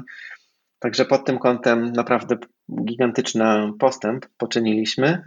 Natomiast to, to nas też kosztowało bardzo sporo czasu, więc powiedzmy, wracając do, do Twojego oryginalnego pytania, jeśli chodzi o e, utrzymanie i, e, i wsparcie też klientów, to tak, to jest to e, dla nas bardzo duży koszt. Też wspominałem o tym, że właśnie osoby, które które mają ten kontakt z klientami, które, które pracują nad, e, nad tym, żeby klientów wspierać i im pomagać, e, że jest to, że mamy dużo takich osób w firmie. I, i to jest też rzecz, którą myślę jest najtrudniej gdzieś tam zeskalować.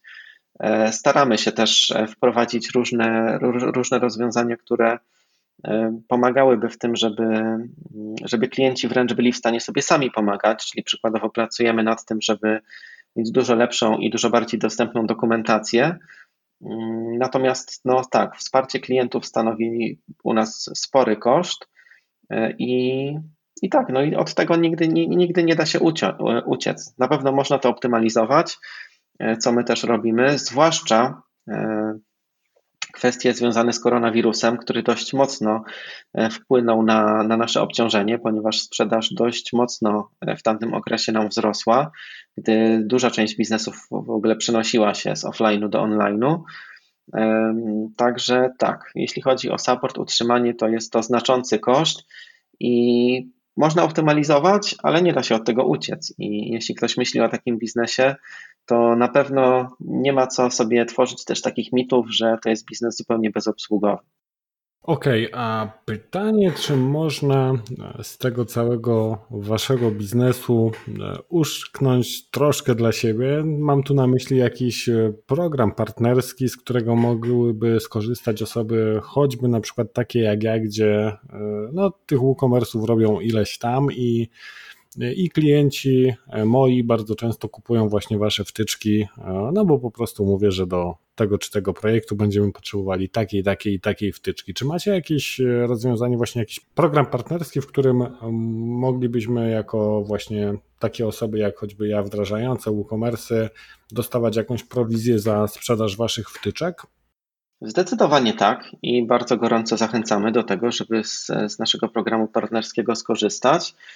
E, także dowolne osoby, które, e, które polecają nasze rozwiązania, to mogą być właśnie blogerzy, vlogerzy czy, czy podcastowcy, e, tak jak ty, czy, czy generalnie też osoby, które właśnie oferują tworzenie sklepów dla klientów, jak najbardziej mogą się w naszym programie partnerskim zarejestrować. Z automatu dzielimy się 10% od każdego klienta, natomiast co istotne, jak takiego klienta pozyskacie, jeśli klient zarejestruje się e, z waszego linku partnerskiego, to taki klient już na stałe zostaje przypisany do waszego konta i wszystkie przyszłe zakupy, czy to będą nowe zakupy, czy również odnowienia, to również e, z takich zakupów e, otrzymujecie prowizję od, od tego klienta. Także to jest fajne, ponieważ raz pozyskując klienta, można w długim okresie też czerpać korzyści z tego, że, że ten klient w dalszym ciągu E, kupuje od nas nowe rozwiązania. Natomiast w momencie, gdy prowadzicie swojego bloga e, i opublikujecie e, trzy artykuły polecające nasze wtyczki, to zmieniamy Wam prowizję na 20%. Mm, także, także jak najbardziej możecie z tego skorzystać. Natomiast jedna taka jest istotna kwestia też, na, na tym nam bardzo zależy, żeby to faktycznie e, klienci, e, żeby to było faktycznie polecanie klientów, a nie takie sztuczne obniżanie sobie cen wtyczek, czyli chcielibyśmy, żebyście, żebyście faktycznie tych klientów polecali, a nie żebyście w ramach jednej firmy zakładali sobie jedno konto i rejestrowali się do programu partnerskiego i zakładali sobie drugie konto, z którego te wtyczki będziecie kupować. No, nie, nie o to nam chodzi, tylko faktycznie chodzi nam o to, e, żebyście klientów e, swoich e, polecali. Także um, praktyka tworzenia dodatkowych czy, czy wręcz fejkowych kont jest u nas niedozwolona, ponieważ zależy nam faktycznie na tym, żebyście przyprowadzali do nas klientów, a nie żebyście sztucznie starali się obniżyć cenę wtyczek. Jeśli właśnie tworzycie takich sklepów dużo, no to od tego są subskrypcje na 5 bądź 25 stron. Wtedy taką subskrypcję możecie e, dla swojej firmy kupić i, e, i instalować takie wtyczki e, dla u swoich klientów. I, i, I to jest ten model, który, który powinien działać właśnie dla Was, jako powiedzmy dla osób, które, które chcą kupować taniej i potem takie wtyczki klientom instalować. Rozumiem. A czy można u Was wrzucić swoją wtyczkę i po prostu sprzedawać ją trochę na zasadzie takiego marketplace'u? Z tego co kojarzę, chyba kiedyś mieliście taką opcję. Czy, czy to jest nadal aktualne? Wiesz, co to jest nawet nie nadal, a znowu aktualne. Faktycznie, kilka lat temu nie pamiętam dokładnie już kiedy się wycofaliśmy z tego, ale chyba mniej więcej od końcówki 2016 roku do mniej więcej chyba początku czy połowy 2018 roku współpracowaliśmy e, z kilkoma deweloperami i, i umożliwialiśmy im sprzedaż wtyczek. Potem e, wycofaliśmy się z tego i wszystkie wtyczki odkupiliśmy i zaczęliśmy je rozwijać we własnym zakresie. E, ponieważ sam model, który wtedy, e, który wtedy opracowaliśmy, okazał się dość mocno nieefektywny e, i na dłuższą metę też nieopłacalny. Wynikało to z tego, że dzieliliśmy się zyskami po 50%, natomiast my braliśmy na siebie mm, też właśnie wsparcie wsparcie klientów, czyli w momencie, gdy klient kontaktował się z nami, potrzebował pomocy w konfiguracji wtyczki bądź miał jakieś pytania, e, to też właśnie całe to wsparcie klienta robiliśmy po swojej stronie i okazywało się, że e, tak jak już też zresztą wspominałem przed chwilą, że, że jeśli chodzi o, o właśnie wsparcie, to, mm, to ono stanowi znaczący koszt w naszym biznesie, to okazywało się, że, e, że jest to po prostu też nieopłacalne i nieefektywne dla nas. E, żeby, e, żeby te wtyczki wspierać. W związku z tym e, wycofaliśmy się z tego programu, daliśmy sobie trochę czasu, żeby przemyśleć, w jaki sposób to działało i czy będziemy chcieli gdzieś w przyszłości taki program mm, otworzyć ponownie. I faktycznie otworzyliśmy taki marketplace w listopadzie zeszłego roku. Też zrobiliśmy taką akcję promocyjną na WordCampie w Łodzi i pozyskaliśmy tam właśnie już, e, już kilku deweloperów, którzy tworzą wtyczki w tym modelu. E, w tym momencie zmieniliśmy trochę zasady e, tej współpracy i dzielimy się w tym momencie zyskami w modelu 60% dla dewelopera, 40% dla nas, plus my pokrywamy wszystkie koszty tam związane z obsługą samej transakcji, czyli prowizją bramki płatności i tak dalej. E, natomiast e, po stronie dewelopera jest już też e, wsparcie klientów. Czyli w momencie, gdy trafia takie zapytanie od, od klienta odnośnie konkretnej wtyczki, mm, to my przez nasz system przesyłamy to zapytanie do, do dewelopera i deweloper jest już odpowiedzialny w tym momencie za, za to, żeby takiego klienta obsłużyć. I to jest generalnie model, który chcielibyśmy właśnie rozwijać w najbliższych miesiącach, latach i chcielibyśmy umożliwić właśnie e, polskim deweloperom, którzy, mm, którzy chcą e, rozpocząć taką przygodę, którzy chcieliby sprzedawać swoje wtyczki, ale przykładowo, no nie wiem, nie, nie, nie chcą się bawić w kwestie księgowe, tak, wystawiania faktur, tworzenia własnych sklepów, wymyślania w ogóle tego całego procesu sprzedaży, czy tworzenia właśnie swoich systemów aktualizacji, wtyczek, subskrypcji, licencji i tak dalej, no to mogą przyjść do nas i, e, i możemy to zrobić razem. To jest coś, w co, co chcielibyśmy też w najbliższych miesiącach trochę mocniej zainwestować i, i takich deweloperów e, trochę więcej pozyskać do naszego marketplace'u. Dzięki wielkie za podzielenie się e, tą wiedzą zarówno z obszarów WooCommerce'owych, jak i biznesowych. Na koniec mam do Ciebie takie pytanie, które w zasadzie otrzymuje ode mnie każdy gość tego podcastu. No bo wiadomo, lubimy się chwalić jakimiś tam e, sukcesami, fajnymi wdrożeniami i tak dalej. Natomiast ja pytam trochę przewrotnie o jakieś takie e, najdziwniejsze, najśmieszniejsze, największe błędy, jakie popełniłeś e, z WordPressem bądź z WooCommerce'em, które gdzieś tam wygenerowały jakieś nieprzewidziane skutki. Wiesz co, ja, bym po, ja się podzielę swoim chyba takim najbardziej wstydliwym błędem. E, natomiast chcę o nim powiedzieć, bo, bo, bo być może e, kilka osób skorzysta e, na tym i nauczy się na moim błędzie, a, a nie na swoim, gdyby, gdyby miało go popełnić w przyszłości. I to był błąd, który polegał na tym, że i to już w ramach WPDesk w ogóle robiliśmy. Mieliśmy swój sklep produkcyjny na wpdesk.pl i założyliśmy również sobie taki sklep testowy, już nie, zresztą nieistotne pod, pod jakim tam był adresem, E, żeby sobie właśnie testować różne rzeczy, e, żeby też e, przy wdrożeniach przykładowo też nowych wersji wtyczek, przy aktualizacjach, żeby, żeby sobie najpierw wszystko przetestować w takim właśnie środowisku stagingowym. Mm, no natomiast założyliśmy, oczywiście to działało, super się sprawdzało i tak dalej. Natomiast no, nie, nie, nie zrobiłem jednej podstawowej rzeczy i to naprawdę właśnie to jest po prostu no, wstyd, E, ale dopuściłem do sytuacji takiej, że ten sklep testowy zaczął się pojawiać w Google. E, czyli nie wyłączyłem indeksacji tego sklepu, no co generalnie robi się w WordPressie jednym checkboxem.